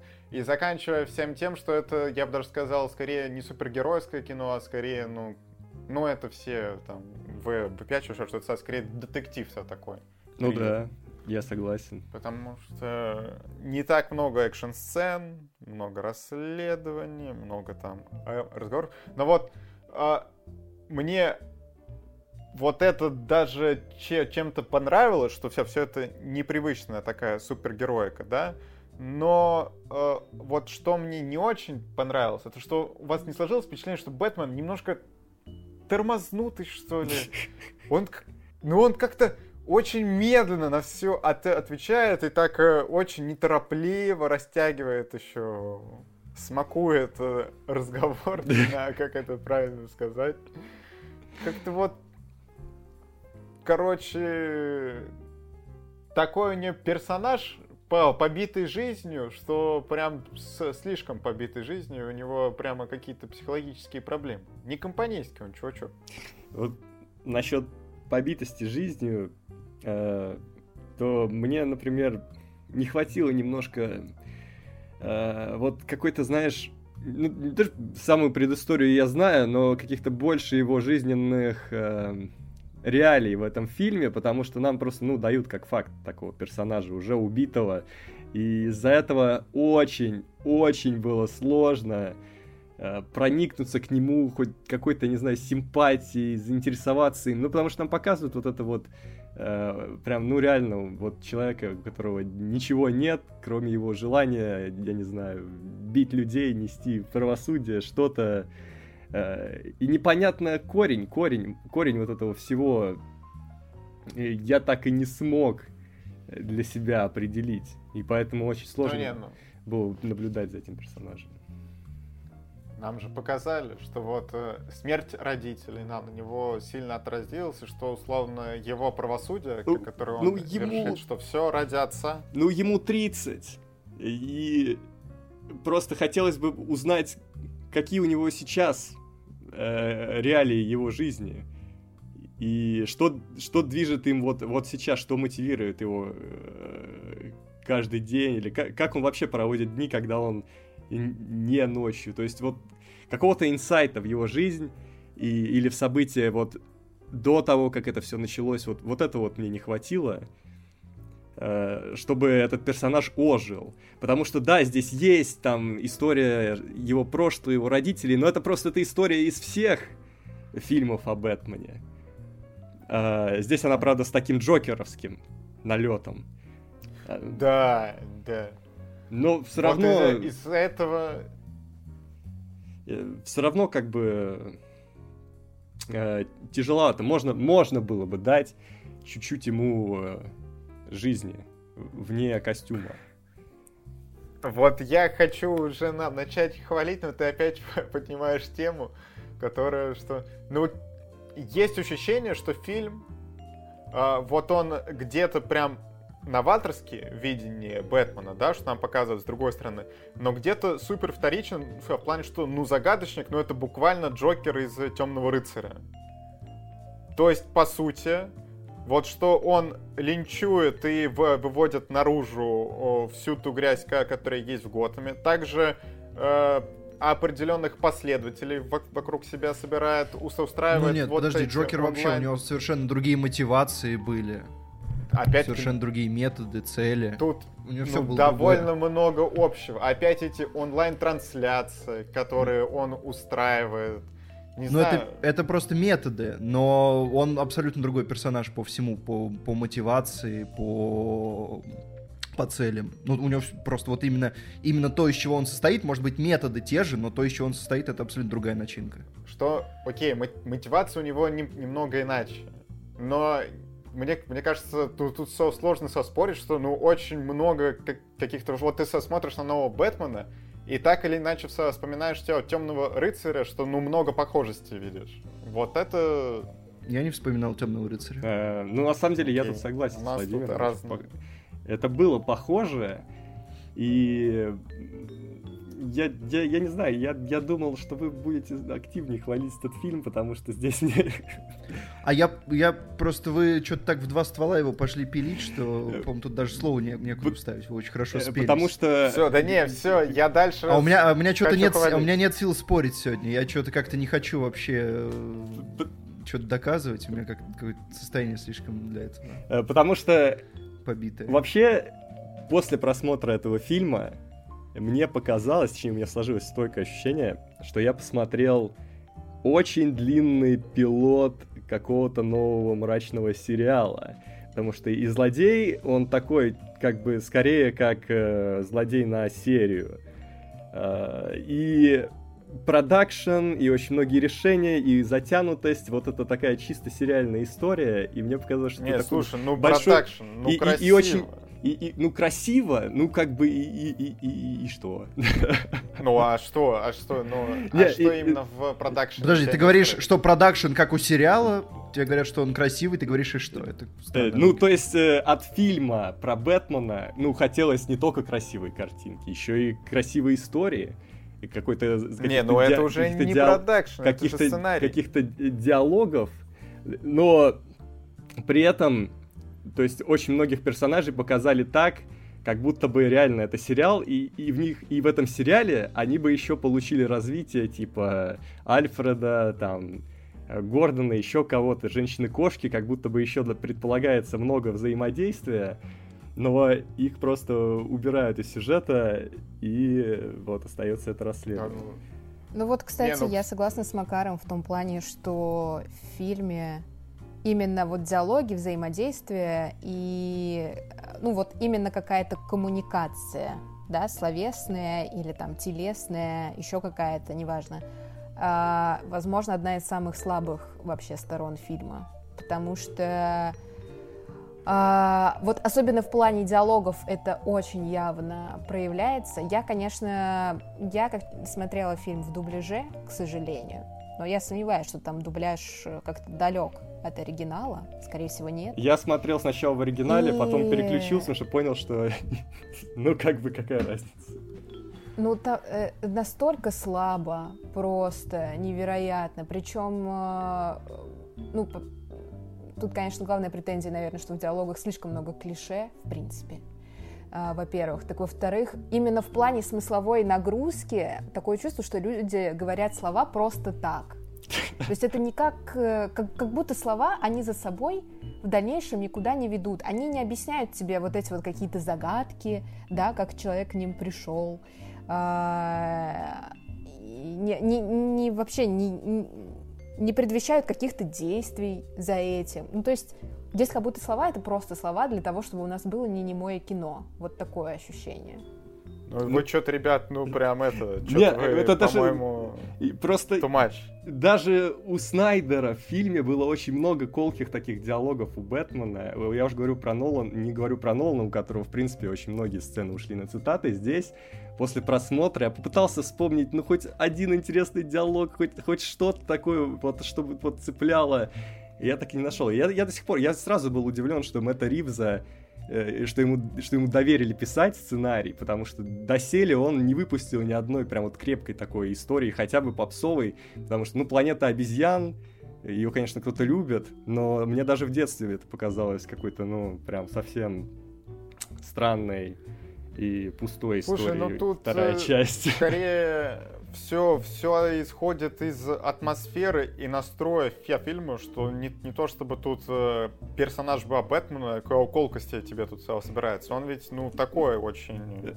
Ну, нет, нет, ну, ты понимаешь, когда э, фильм, фильм, по сути, э, частично является детективом, да, то есть когда э, у тебя прям, ну, жанр подразумевает наличие каких-то раскрывающих диалогов, да, то есть ты, подразумевается, что в диалогах а, частично будет раскрываться смысл того, чего ты видишь. А этого не происходит. Ну, то есть тут Ну, даже, блин, а, в- в- как- да- даже вот в, в детективных вот этих моментах коммуникация происходит просто так. Вот. Ну, это, это прям, я не знаю, прям с самой первой сцены, когда появляется Бэтмен, и они там, происходит уже, да, первое убийство, которое им нужно раскрыть. А, и Бэтмену говорят, давай раскрой загадку, он такой, я понял, это вот это. И ты думаешь, а вот этого ответа я ждала Но все нет, вот стой, эти вот стой, года. ну а как бы, а что, а что ты, ты ждал? Ну там обычная словесная загадка, написанная на открытке. Так Какой даже он там ответ тупой. должен- Ну, Да, так даже если это, вы кстати, используете правда. словесный ответ, если вы используете ответ, раскрываете его с помощью слов, так вы раскроете его нормально, а не так, что у вас ну, ответ Это знаешь, ну, это блин, даже вопрос к тому, что загадки там довольно банальные. Ну, то есть еще когда трейлер вышел, уже эту загадку разгадали в комментах. Ну и... Да блин, ну а ты, да там любую загадку тебе ра- разгадают в комментах, со, слушай, ну это оч- очевидно. Но не, я, я согласен, что я- если первая загадка еще, ну там о, можно было попотеть, а со остальные легкие, но тут, блин, я и не согласен, что они да, должны быть су- супер какими-то заковырственными, что я не знаю, там Бэтмен должен три дня в лаборатории сидеть, там я, я не знаю, сопоставлять отпечатки пальцев, какие-то буквы, Я- и потом не, типа я, там я- что-то... я с этим согласен. Но тут у меня, например, есть еще одна проблема с этим фильмом. То, что основная интрига, для меня ее как бы, как будто бы не было. То есть вот это дело, оно движется, да, оно три часа движется, оно действительно там обрастает новыми деталями. Э, Но какой итог? То есть ты знаешь, кто это все устроил. Да, ты не знаешь, кто там, ка- какого стукача они ищут, но когда они его находят, ты такой думаешь, э, ну, типа, и чё? Ну, нашли его. Ну, не то, чтобы это было сильно интересно узнать. То есть здесь изначально нам не дают такую затравку, за которой ты бы три часа пошел и наблюдал бы пристально за этим детективом, э, который в основном э, имитирует пару фильмов Финчера, э, только делает это в комиксовом антураже. То есть вот, ну, э, фильм меня очень быстро потерял. Наверное, на первых получасах. И, и, и я думал, может, хоть какой-то экшен, который там покажет, он будет э, круто смотреться, но это просто было так редко, и они так много показали в трейлере, и после Джонов Уиков, после всего этого, после Снайдера, ну ладно, допустим, он здесь не должен так драться, как в Снайдере, но можно было обдумать хоть эти моменты, но, да, ну, погоня была, Ну, ничего, но... И то ее тоже кстати, показали в трейлере. У меня так горит жопа. Мне кажется, я сейчас прожгу стул, квартиру, и соседи увидят просто зарево со своего потолка, реально. Жесть. Просто, просто жесть. Как горит. А! Ну скажи, Ребята, такого давно не было подкаста. Да я не знаю, ну просто у меня, на самом деле, даже с первого тезиса, который еще Владимир озвучил, про то, что три часа это много для... Я, я видел его еще, когда выходил, я не помню, какой-то вот другой развлекательный фильм тоже по три часа выходил, в том году еще, и тогда тоже были дискуссии, потому что много. У меня даже от этого горит жопа, потому что таких фильмов, которые идут три часа и выглядят замечательно, их куча. Ну, то есть не надо списывать на три часа то, что тебе не понравилось. Это просто тебе не понравилось. Ну, там, «Волк с Уолл-стрит», «Интерстеллар», они шли по три часа. Это фильмы с замечательными оценками, которые люди любят.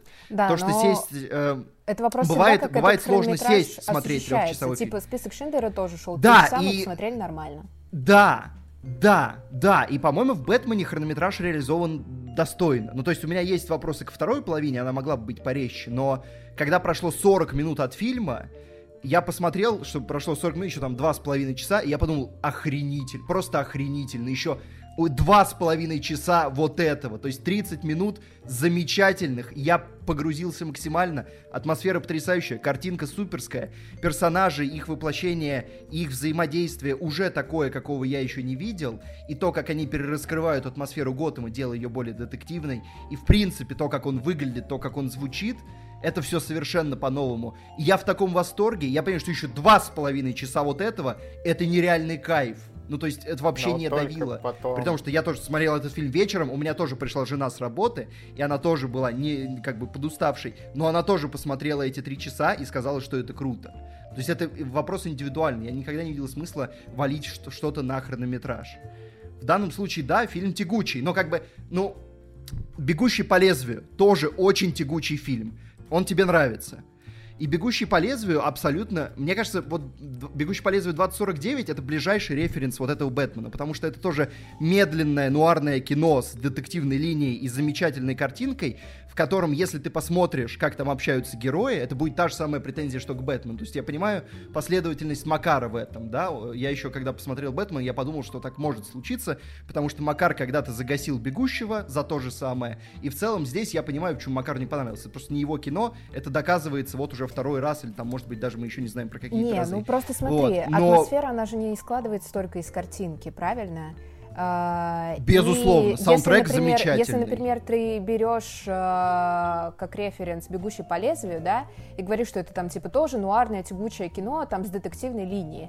Э, это тоже нуарное детективное э, кино, да, тягучее. Но прикол в том, что здесь детективная линия, например, не работает, она не универсальная. То есть она сработала на тебе, например, а я на это посмотрела и такая, так ваши детективные приемы херня полная они не работают. Так никакая детективная и... линия не универсальна. В «Бегущем по лезвию» тоже не универсальная линия, она не нравится Макару. Нигде нет не, мне, универсальной знаешь, э, детективной э, линии. Разница все-таки между этим фильмом есть, все-таки я ему восьмерку поставил, «Бегущему». В том плане, что там детективная линия, она развивалась так, что все-таки за ней было интересно следить, но она приходит к результатам, которые мне не нравятся. То есть вот тут вот, вот это разница. Ну, конечно, да, э, фильм был медленный, но он был наполнен разным красочным визуалом и локациями, поэтому он держал все-таки получше. Потому что здесь они очень часто ходят вокруг одних и тех же локаций, при том, что фильм идет три часа. И плюс-минус в одной и той же цветовой вот, э, гамме. Про три часа и про условно то, как ведет себя персонаж, что я высказал в начале какие-то свои претензии, чтобы потом навалить на плюсы, потому что мне в целом кино, ну при всем при том, что я подтверждаю, что, ну, для меня это не вышка какая-то, не идеальное кино, но оно мне понравилось, в отличие от Макара, что я получил удовольствие. Но вот э, с «Бегущим», так, тогда вот тоже мне три часа было тяжеловато смотреть. А сейчас, что я стал старше, я вижу условно, чем вот сейчас три часа для, для меня менее выигрышно, чем кино чуть меньше. Тем более, что когда я его смотрю дома, я высказал эту тему, чтобы поддискутировать, да, так сказать, услышать мнение с остальных, выс высказать со свое. Но в целом, что вот на, насчет детективной линии, что вот мы, мы тут с, с ребятами не сходимся, потому что, ну, конкретно мне было интересно смотреть, что я видел -то тоже вся всякие там отзывы, что с самого начала, что тебе понятно, ну, кто э, вот убийца, что то, то только он, ну, со сначала под маской, ну, как бы и что? Мне все равно было достаточно интересно за всем этим смотреть. Там в том же Темном рыцаре тебе тоже с самого начала понятно, что вот Джокер, он типа все это творит. Ну, типа, Не-не-не, тут понимаешь, в чем разница? Тут э, детективная ветка, в принципе, она э, складывается тоже не только из того, что интересно, убийца ли дворецкий. Типа, тебе интересен сам путь, да? А здесь получается, что путь очень скучный.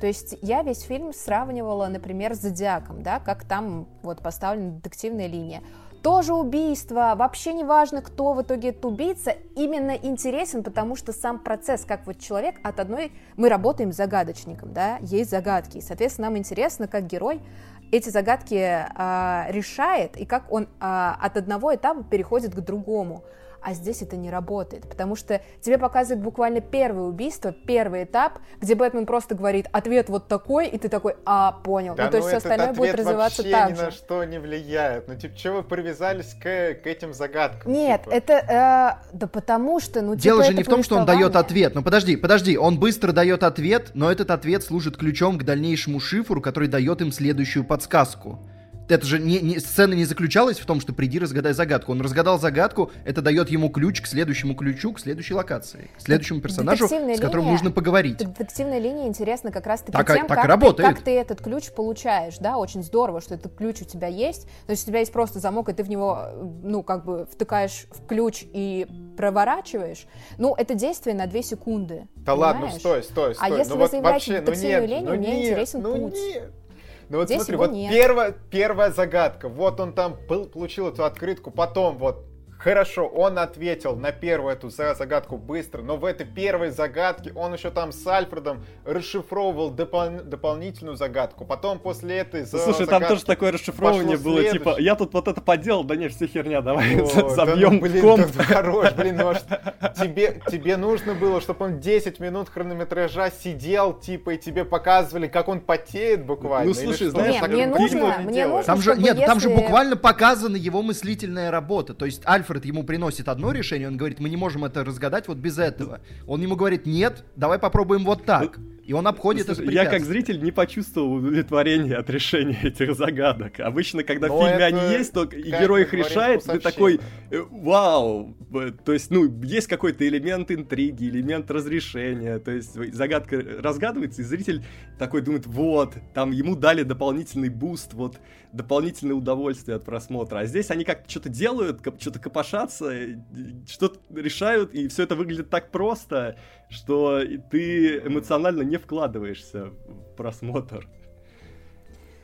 Ну просто э, вы можете э, э, вот так делать детектив, когда у вас э, детектив не выступает э, главным жанром, да, вот вы делаете экшен с элементами детектива, это прикольно, а когда у вас тут нет никакого экшена, никакого боевика, у вас главный герой про загадки, его так и зовут, блин, загадочник, и вы такие, ну, у нас вот Бэтмен это нуарный детектив, ну так покажите мне тогда нуарный детектив, если это сто процентов того, что это вы пытаетесь сделать, детектив. сконцентрируйте это свое внимание детектив. на этом, чтобы не получилось, ну, как бы, окей, я вижу ваши попытки, но хорошо, вот у вас есть 50% детектива, остальные 50% тогда что?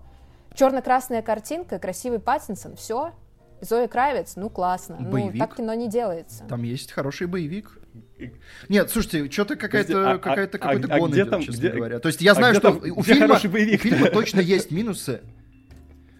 Там есть хороший боевик. Там драки поставлены очень, они очень дешево поставлены. Ну, они, они, я бы сказал, что они поставлены не дешево, они поставлены не очень резко. Но, по-моему, это даже фишка, потому что вот в такого Бэтмена я верю, который не может резко передвигаться.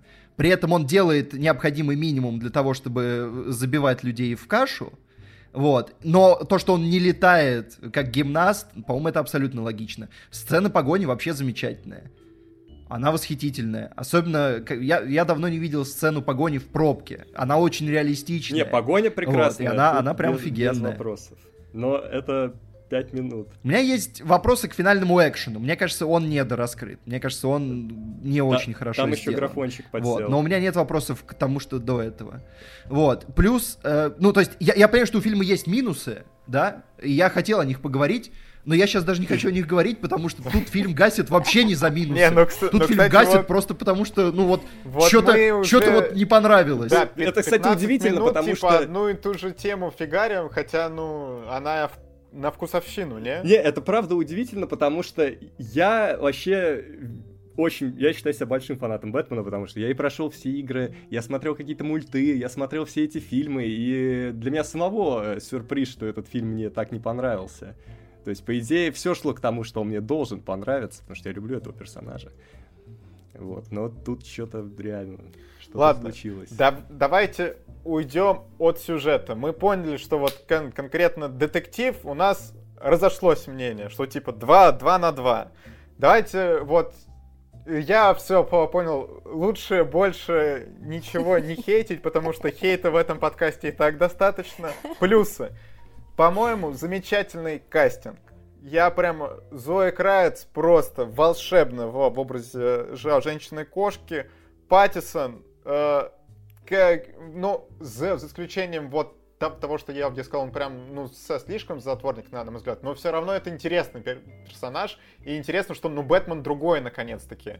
Мы уже столько раз вот этого Бэтмена видели, что тут как какое-то разнообразие. Плюс Э, вот я посмотрел, как гримировали Колина Фаррелла, ну это интересно. Э, Колин Фаррелл гений. Вот Колин Фаррелл реально гений. Uh, у меня да, даже жена пару раз спрашивала, а зачем его взяли, если ну можно было взять ну вот кого-то другого. Но когда ты видишь вдруг вот в этом персонаже мимику Колина Фаррелла, это так офигенно. Колин Фаррелл прекрасен. Большую часть времени ты его не видишь. Но когда он вдруг прорывается, причем я смотрел в оригинале, как он его по голосу, офи, просто, просто Он, он волшебно. украл все сцены, в которых он участвовал, и я даже что-то, я как-то расстроен, что его было так мало. Может быть, даже лучше бы, чтобы он был основным злодеем. Может быть, они еще так сделают. Я бы посмотрел такое кино. У него будет свой сериал. А, Да. а, э, не, женщина-кошка, кстати, тоже очень хорошо. Прям. Вот Не, э, очень, это, да, наверное, прям. единственный персонаж, за которым я прям вот, ну, по- пошел по этому фильму. А насчет э, Не, ну, Паттинсона... Альфред тоже хороший. Альфред меня пол- полностью... Альфред, хор- вот, а, вот к Альфреду его маловато, его маловато, Но то есть у него нет, ему не хватает времени э, для эмоциональной Да. связи.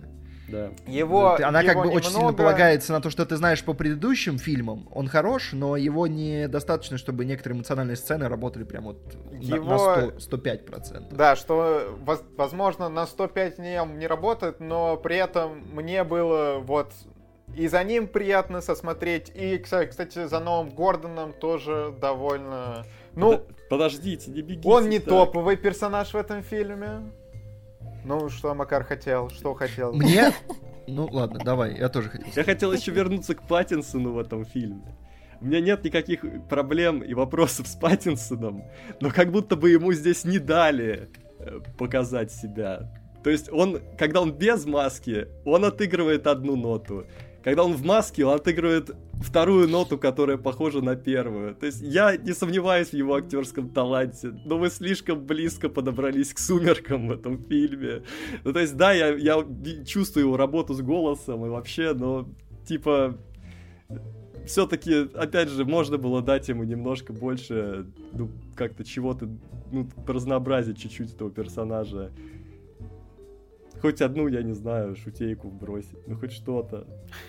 Да ну блин, ну у него такой пер- персонаж, который тебе не шутит. Ну у него склад характера такой.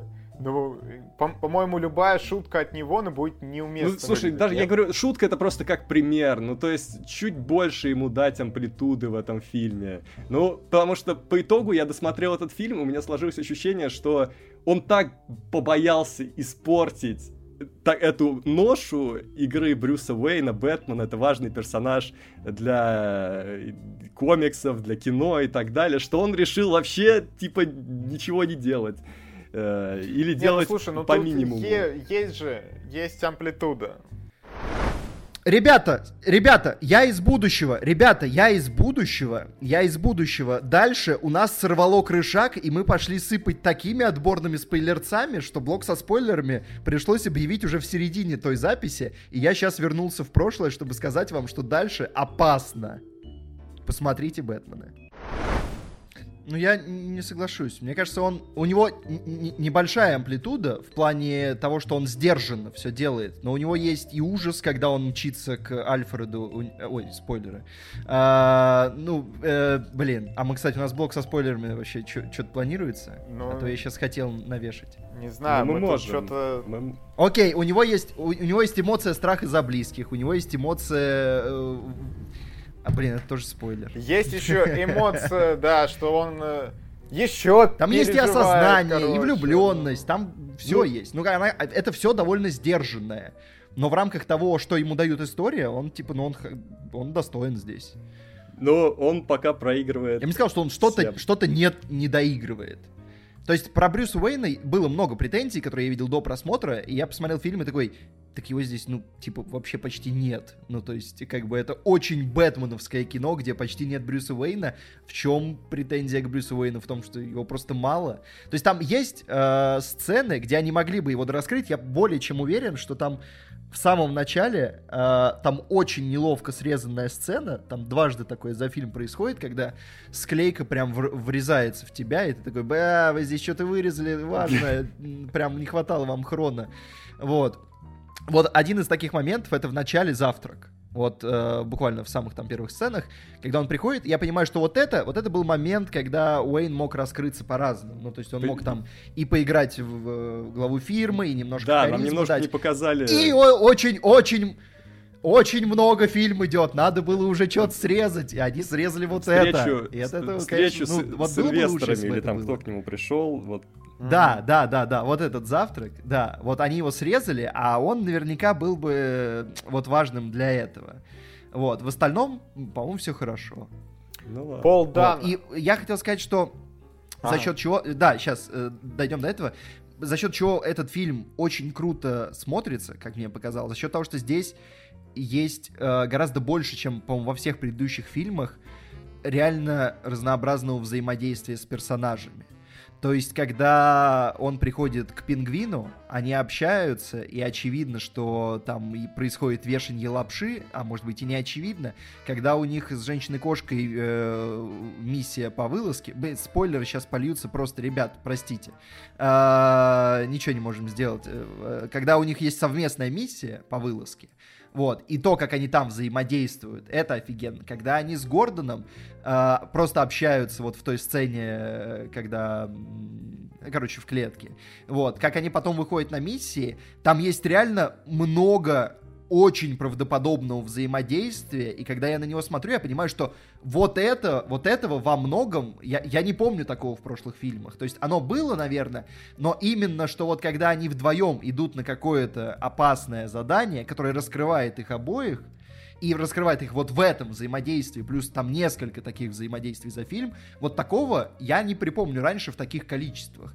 Для меня Бэтмен еще вот этот во многом хорош, потому что я получил много новых углов э, на отнош... э, углов взгляда на отношения персонажей, которых я знал. Вот то, как этого раньше не было. Не, ну здесь э, я не могу не согласиться. Взаимодействие это было круто, но не круто было то, что э, это взаимодействие не то, что просто было насыщено и наполнено какими-то интересными диалогами и раскрытиями э, дел. Вот. Но это я возвращаюсь к своим старым тезисам. Но от Нуара, от Нуара здесь переходит очень приятная фишка э, с тем, что тут есть ряд персонажей, э, которые излучают некоторую опасность, и при этом герою постоянно приходится так или иначе с ними говорить, причем, э, как ни странно, с большинством, со многими он говорит и как Уэйн, и как Бэтмен.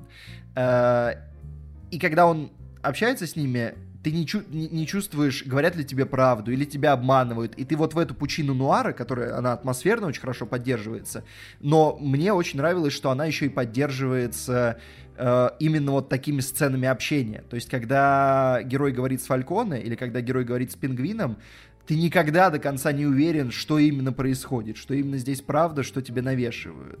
И вот это очень классное, вот а- именно оттуда из эпохи нуаров, очень классно здесь работает. Да, такое есть. Но говоря об актерах, Джон Туртура мне не понравился в этом фильме. Он так долго играл добряков э, в разных фильмах, комичных добряков, и когда он появляется здесь, я не могу переключиться на то, что это гангстер. Тем более, что ему даже не дали никаких сцен, где он бы делал какие-то гангстерские дела, чтобы хоть мы хоть поняли, что это действительно серьезно настроенный человек, потому что это все А еще... Есть одна, есть одна. Что Ну, ты такое говоришь? этого было мало, это все еще Джон Туртура. То есть неужели вы не могли реально подобрать актера? Вот вы взяли Колина Фаррелла, но почему он выглядит как босс, а, а Джон Туртура как его приспешник? Вот тут как раз было бы наоборот правильней. Надо было- Ну, я вот, кстати, тут, тут не соглашусь. Я еще в телеге у тебя видел этот тезис. Подписывайтесь на телегу Макара, если хотите хейта по Бэтмену. На, на- на- на другие телеги, если хотите л- ласки Бэтмена. Вот. Еще есть телега Екатерина, где вы просто не увидите ничего про Бэтмена. Возможно, это тоже плюс. А, так вот. а, мне кажется, с опять же, вот в оригинале он просто очень классно, я не знаю, в дубляже, может быть, это теряется, но в оригинале он просто офигенно с первой же сцены давит на тебя голосом. Он играет на таких низах, на таком полу-АСМРе, и общая его аура с телохранителями, она сразу... Ну, то есть я, может быть, просто не видел так много фильмов с Туртура до этого. Я просто а, только как посмотрел разделение. Потому что Я провел с ним 10 А. часов. я просто листаю, когда последний раз я видел фильм с Туртура, это был это фильм 2009 года, и там я его не помню. Э, «Опасный пассажир поезда 1, 2, 3», я вообще не помню, чтобы он там был. Вот, и «Трансформеры», да, вторые. И я помню, что там клоунский фильм, клоунская роль. Мне кажется, в Вот. первых трансформерах И он всё, был более до этого- зловещим, чем в Бэтмене. Да, ну, Я, я примерно... Я примерно... Не, ну это вот это сейчас было вообще... э, Вычеркните это из протокола. этот Я, тезис, я серьезно так считаю. Вот, но Ну... Да. Ну вот, да. Ну, короче, здесь, здесь он, э, по-моему, справляется. То есть, э, как бы это, видимо, ты просто много где его видел, потому что он сразу принимается как вот этот чувак, от которого ты не знаешь, чего ждать. И потом, на самом деле, для него это очень хорошо работает. Потому что когда он ведет себя как э, душевный дядька с персонажами, ты реально покупаешься на это. Ты реально веришь в то, что вот здесь он сейчас душевный. Ну так он нигде не ведет Вот. себя не И- душевно в этом фильме особо. То есть здесь нету какого-то Да ну резкого как? момента, где он бы Ну, то такой, есть- вот он я настоящий. Так нет, слушай, в этом же и прикол. Осторожно! Хьюдж спойлерс алерт! В этом же и прикол, что за счет вот этой мягкой силы, он как бы со всеми общаясь хорошо, со всеми будучи другом, он как э, крестный отец, вот из, из крестного отца, да, который тоже там, он ни в один момент не брал автомат, не бил, не забивал никого молотком в, кашу насмерть. Он просто делает тебе услугу, бам, ты у него на крючке, и там реально показан, то есть весь фильм об этом, и этим он офигенен, что ты реально постепенно раскрываешь, как один человек сажает на крючок целый город. Просто потихонечку, шаг за шагом, за счет ошибок других людей, мягкой силой, вот, этим, вот этой своей вкрадчивостью, он все прибрал себе. Это все его. И ты просто, когда ты видишь этого персонажа, ты думаешь, ну, отличный дядька, ну, душевный дядька, да, мафиози там что-то делает, ну, нормальный тип. То есть там тот же пингвин выглядит как куда более забористый злодей. А потом ты узнаешь, что и как он проворачивает, и ты понимаешь, почему он так выглядит. Потому что это и есть его манера того, как он приходит к успеху. Не, ну в крестном отце ты просто там сразу с первой сцены есть такая демоническая аура над персонажем, и ты ни на секунду не сомневаешься, что это человек ну, и суровый. я, я прочувствовал здесь демоническую ауру тоже сразу. Вот буквально с первой сцены на похоронах он появляется, и то, как он вкрадчиво начинает вешать э, Брюсу на уши вот этим голосом, это офигенно. Ну, э, Не, Петр все, все четенько, по-моему, сказал. А, давайте еще про Пола Дана скажем. По-моему, очень хорош. Прям очень мне тут понравился. Да. Дана. Тоже, тоже голос офигенный. Когда он начинает орать, ну, когда у него начинается просто срыв крышака, он, он очень устрашающий. Причем я, я, да- я как бы, ты такой, типа, это, это Пол Дана издает эти звуки? Это, что происходит? мы, вообще? мы просто, мы это просто же не знали его. Милый чувак из швейцарского Мы ножа. не знали, что у него такой глубокий низкий голос.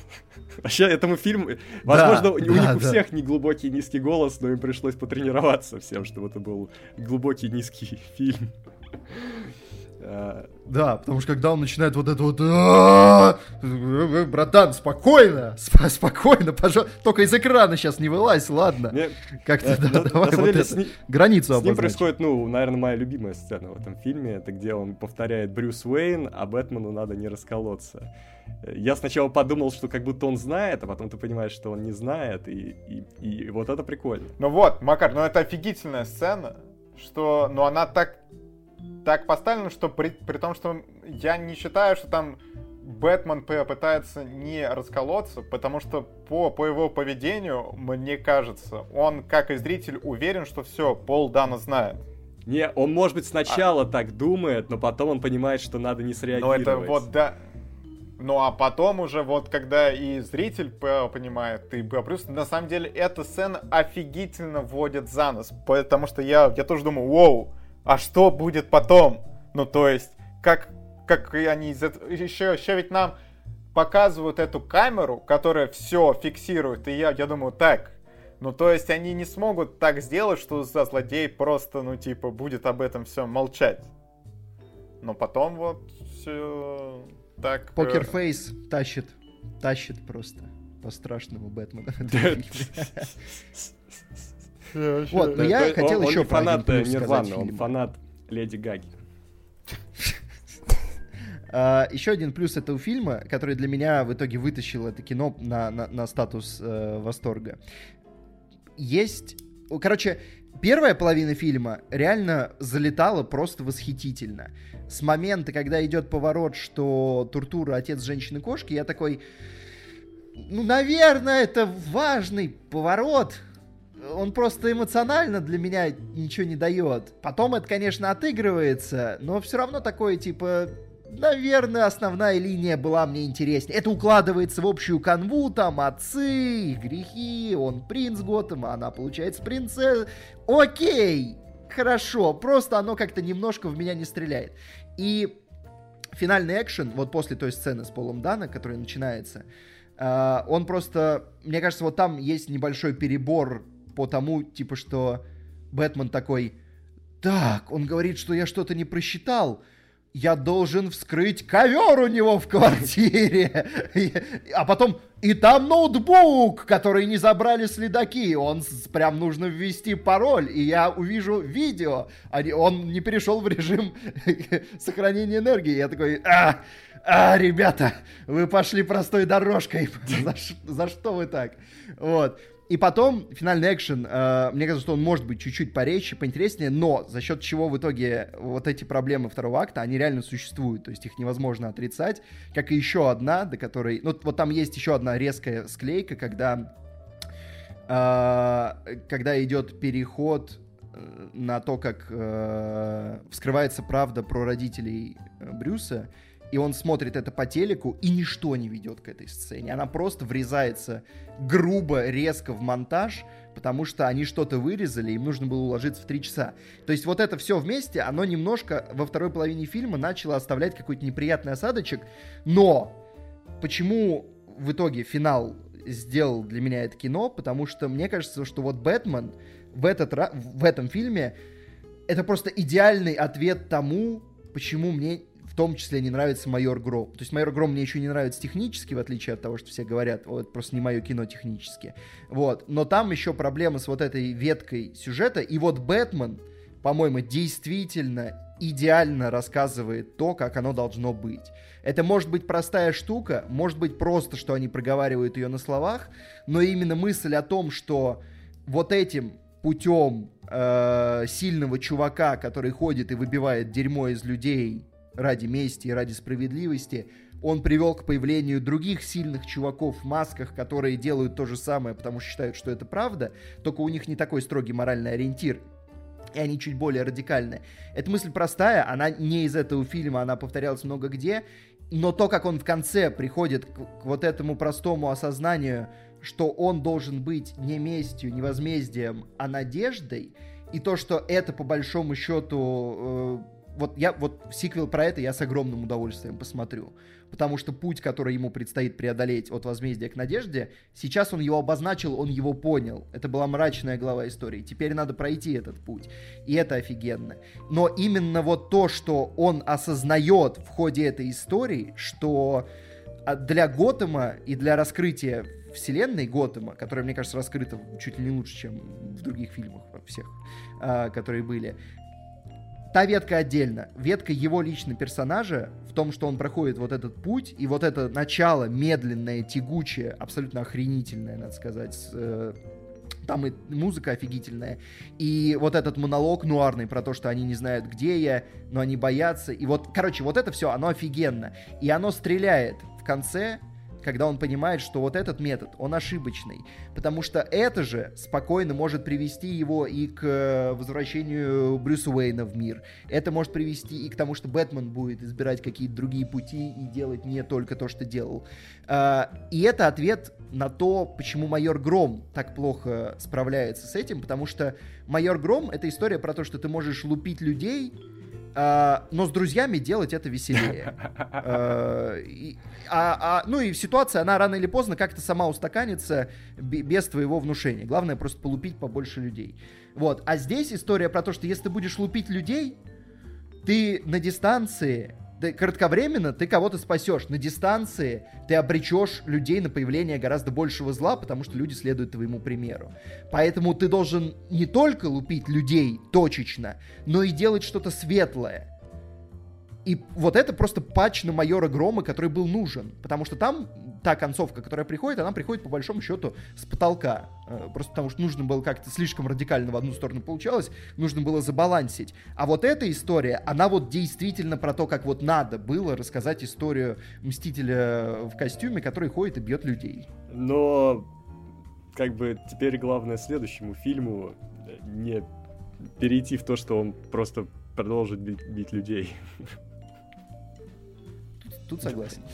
Потому что он, скорее всего, продолжит. И, кстати, вот с этим у меня в начале была проблема, потому что когда фильм стартует, и он просто бьет каких-то гопников на станции, я подумал, ну, пока это выглядит как э, просто чувак, которому грустно и нечем заняться, это его хобби, и он просто бьет каких-то чуваков. Хотя, скорее всего, их в городе так много, что он, ну, просто не сможет справляться. И то, что он делает, он делает скорее потому, что ему нравится это делать.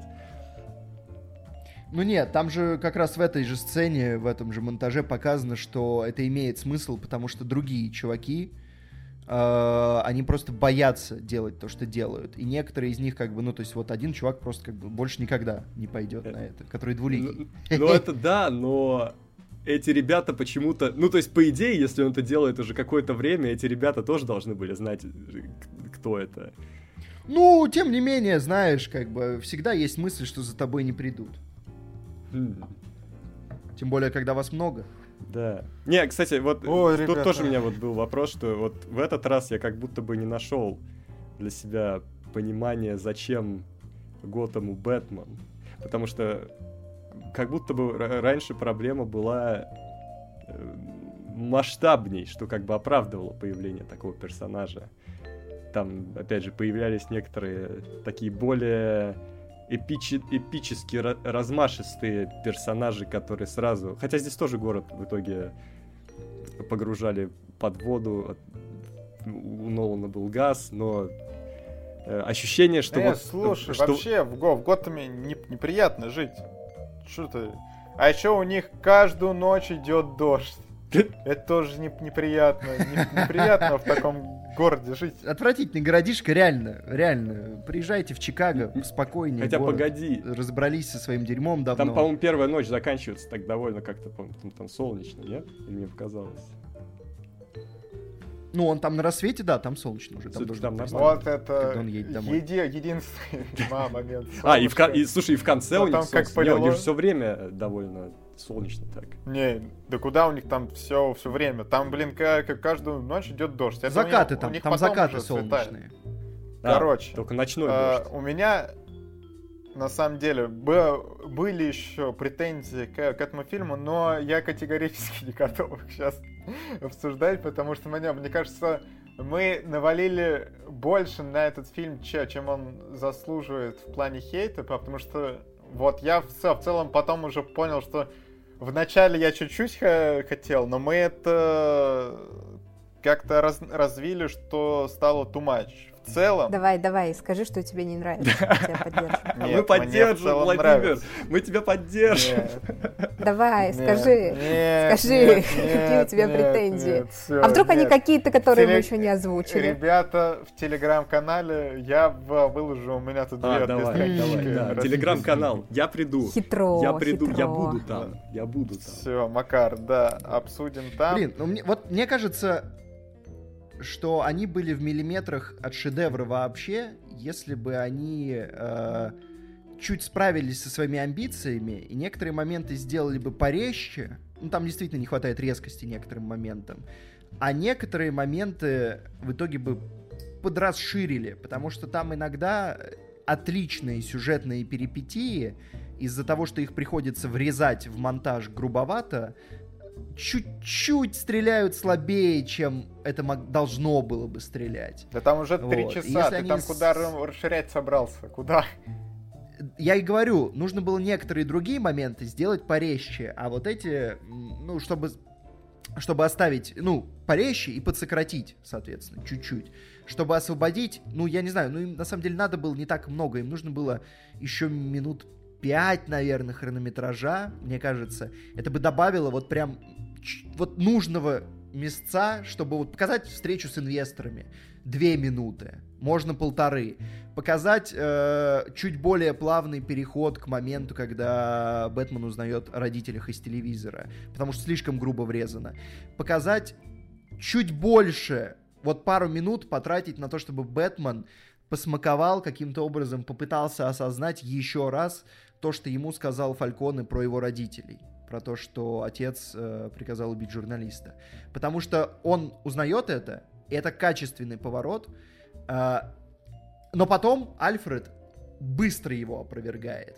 То есть ты не успеваешь достаточно пожить с этой информацией, как-то ее принять в себе, провернуть, посмотреть теперь на действия Бэтмена, который вот теперь пошел кого-то лупить э, с осознанием того, что его родитель там убил журналиста, вот, и вот чуть-чуть вот туда накинуть. То есть вот пару мест нужно было расширить. Понятно, что фильм уже идет 3 часа, значит, нужно было какие-то другие сцены порезать поплотнее.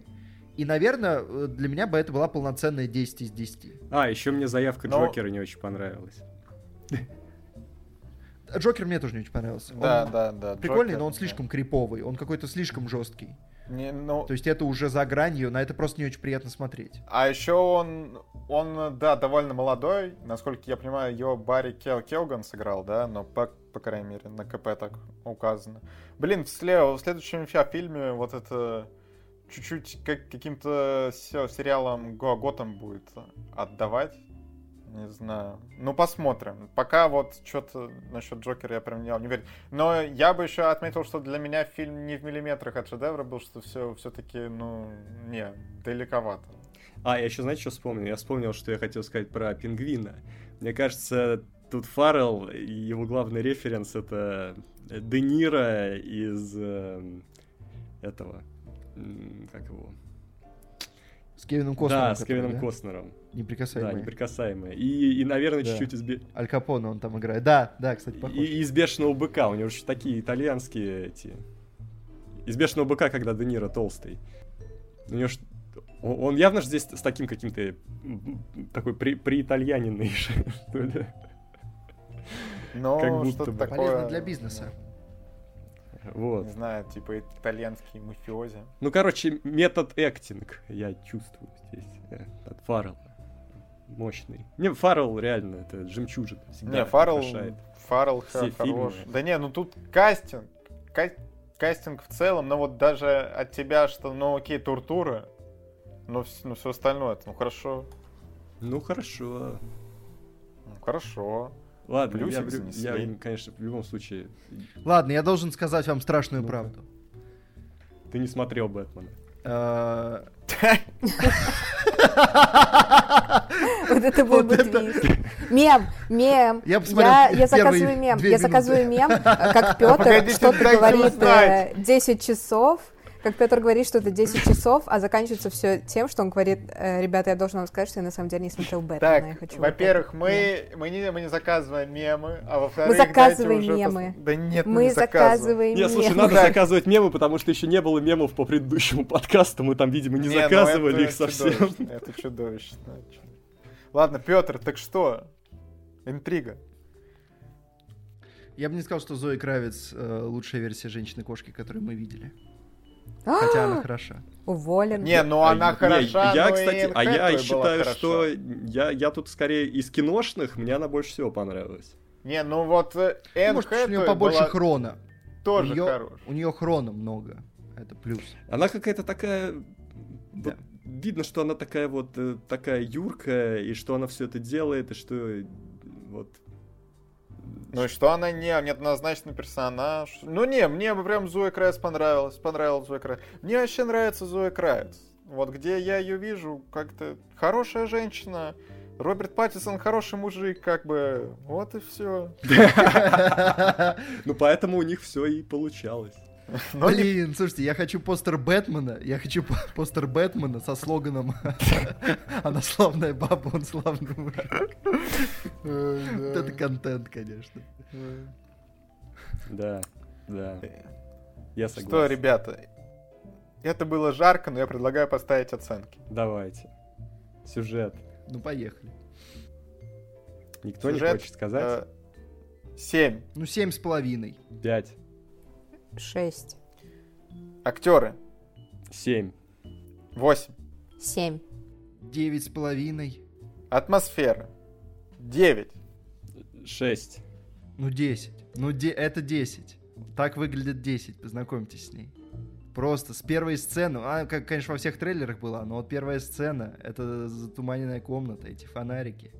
И потом дальше этот город. Художники-постановщики, мое почтение. Готэм э, с продуманно развешенными, с, с продуманно развешенной обветшалой рекламой реновации. М, кайф. Да, пра- Сцена в правда, клубе, драка в клубе. Просто, просто, просто пушка. Пушка. шторы в этом городе, ну, нужно было бы начать уважать. Все люди страдают от того, что у них штор нет. Вот бедный город сразу Согласен. Да- видно. даже, даже там же, там есть, э, я не знаю, вы видели это или нет, что там, э, а, блин, а мы все еще в блоке со спойлерами? Ну да. Так, ну мы, мы из него уже не выйдем. Ну, короче, да, ладно, загадочник, э, его можно увидеть, как он стоит в окне, из которого позже стреляет. На 30-й минуте фильма, когда Бэтмен, по-моему, в первый раз приезжает в этот клуб, там видно загадочника в окне. О, прикольно. Возможно, они просто... Они снимали это в один день, наверное, все заходы и выходы из клуба. Но это продумано. Да, да, я не сказал, слушай, можешь это, метнуться, постоять. Кстати, вот там есть э, одна странная дел- деталь, что я так и не понял. Вот это дело девушка, которая подруга Зои Кравец, да? А, нам показывали ее паспорт, он был очень похож на российский за- загранник, но было написано Эстония. А потом нам вроде как говорят, что она русская. Я что-то там запутался. Что-то там как-то... Ну, Это- фи- фильм снимали до того, как стало важно ра- различать. Слушай, ну, хоть Короче, это, сложно. хоть не это, никак в идентификации Борна, и честно, для того достаточно.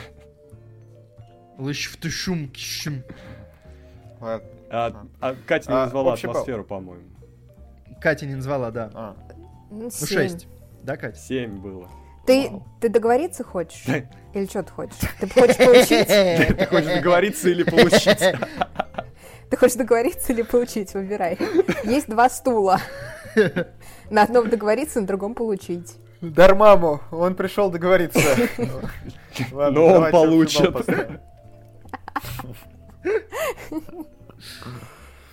Э, Я общий балл ставлю 8. Я ставлю пять. Семь. Блин, я ставлю 9. Макар, ну ёпрст, ну... Ну, стриточек могли бы, стриточек оценочный выложить. Ну, ё Макар, повышай. Ну, что такое? Нет, деньги Макар. уходят в казино. Стойте, но Не. фильм на 7 от Екатерины, это лучшая оценка, напоминаю. Ну, как бы, было, Ну, то есть, получается да, у нас ну, шедевр. 10, 9, Ждем на большом разговоре. 8, 5. И 5. Да и... Макар! Я сейчас, я сейчас как загадочник начну говорить, ты же понимаешь? Ну, честно, я бы мог... Я уже просто орать, на- хотя я уже бы начал. мог но- очень се- серьезным усилием дотянуть до шести, но не до семи, сори. Поэтому пять. То есть мы зря, да, подняли оценку Екатерины? Если вы все А. опустите на балл, я подниму на балл. Так нет, Ну, погоди. это, это от троих ты хочешь уступок, а тут от одного. Ой. Коро- Короче, Макар, что-то математика не сходится. Да, Всё. ве- верно. Я не математик, я тренер. Вот, а по- Ну, тренер, Но- как вы оцените-то? Э, Отлично, отлично сыграли. Мы не допустили раскола, несмотря на сложную тему. Мы не посрались насмерть. Это уже было важно. Это, это подтвердило, что мы команда. Командный дух силен. Эм, Ты Тебе- дерьмо, тренер! Дерьмо! Теперь мы посрались насмерть. э, Тимбилдинг э, рекомендуется, но не обязателен. Эм, Так что все, можно готовиться к следующей игре, всем посмотреть э, э, отечественное кино э, от режиссера Папа сдохни. Вот, мы его обсудим в следующий раз. И сериал «Разделение», я надеюсь, вы его посмотрите так же, как и я, и кайфанете. Или отомстите мне за сегодняшнее. А, Фильм от режиссера Папа сдохни я смотреть не буду. А, ну это А. понятно. А, тебе не понравился, да, да, Да, так что все, я не, не собираюсь опять вот. Я посмотрел трейлер, понял, что все, окей, но не со мной. Не со мной. Кстати, интересно, какая у него оценочка? А, ну, нормально. А, Вот э, Вот, а как тренироваться нашим подписчикам? Да, тоже важный вопрос. Они часть нашей команды большой, так расширенной вселенной Кино Огонь. А, им, конечно же, стоит подписаться на нас, на Ютубе, на каналы Кино Огонь, Пожарная команда и Кино Огонь подкасты. Э, также телеграммы, мы уже их упоминали сегодня, у каждого из нас есть э, свой, свой, да, есть общеканальный, и он даже живет, да, мы никогда так долго и так упорно не поддерживали какую-то социальную сеть, ни Инстаграм, ни Твиттер, так что, ой, блин, их нельзя называть, короче, э, Запрещенная что-то там. Ну, Российской Федерации экстремистская организация это да, поэтому... А мы СМИ же, да, мы же обязаны это указывать, да? А я не знаю, мы... Да, да. Короче, вот... Мы... вот Короче, вот это все нельзя, и подписываться на нас там тоже нельзя. А... И что еще? И ВКонтакте гр- группа у нас есть очень хорошая. Кино огонь. С галочкой, кстати. Да, у нас много галочек везде, потому что мы официальное сообщество. вот так вот. Афиш. Да, да. Вот, так что Станов... становитесь частью нашей расширенной вселенной. Хорошо сказал. Вот. Это был подкаст «Кино Огонь» номер 161. Пока. Пока. Пока.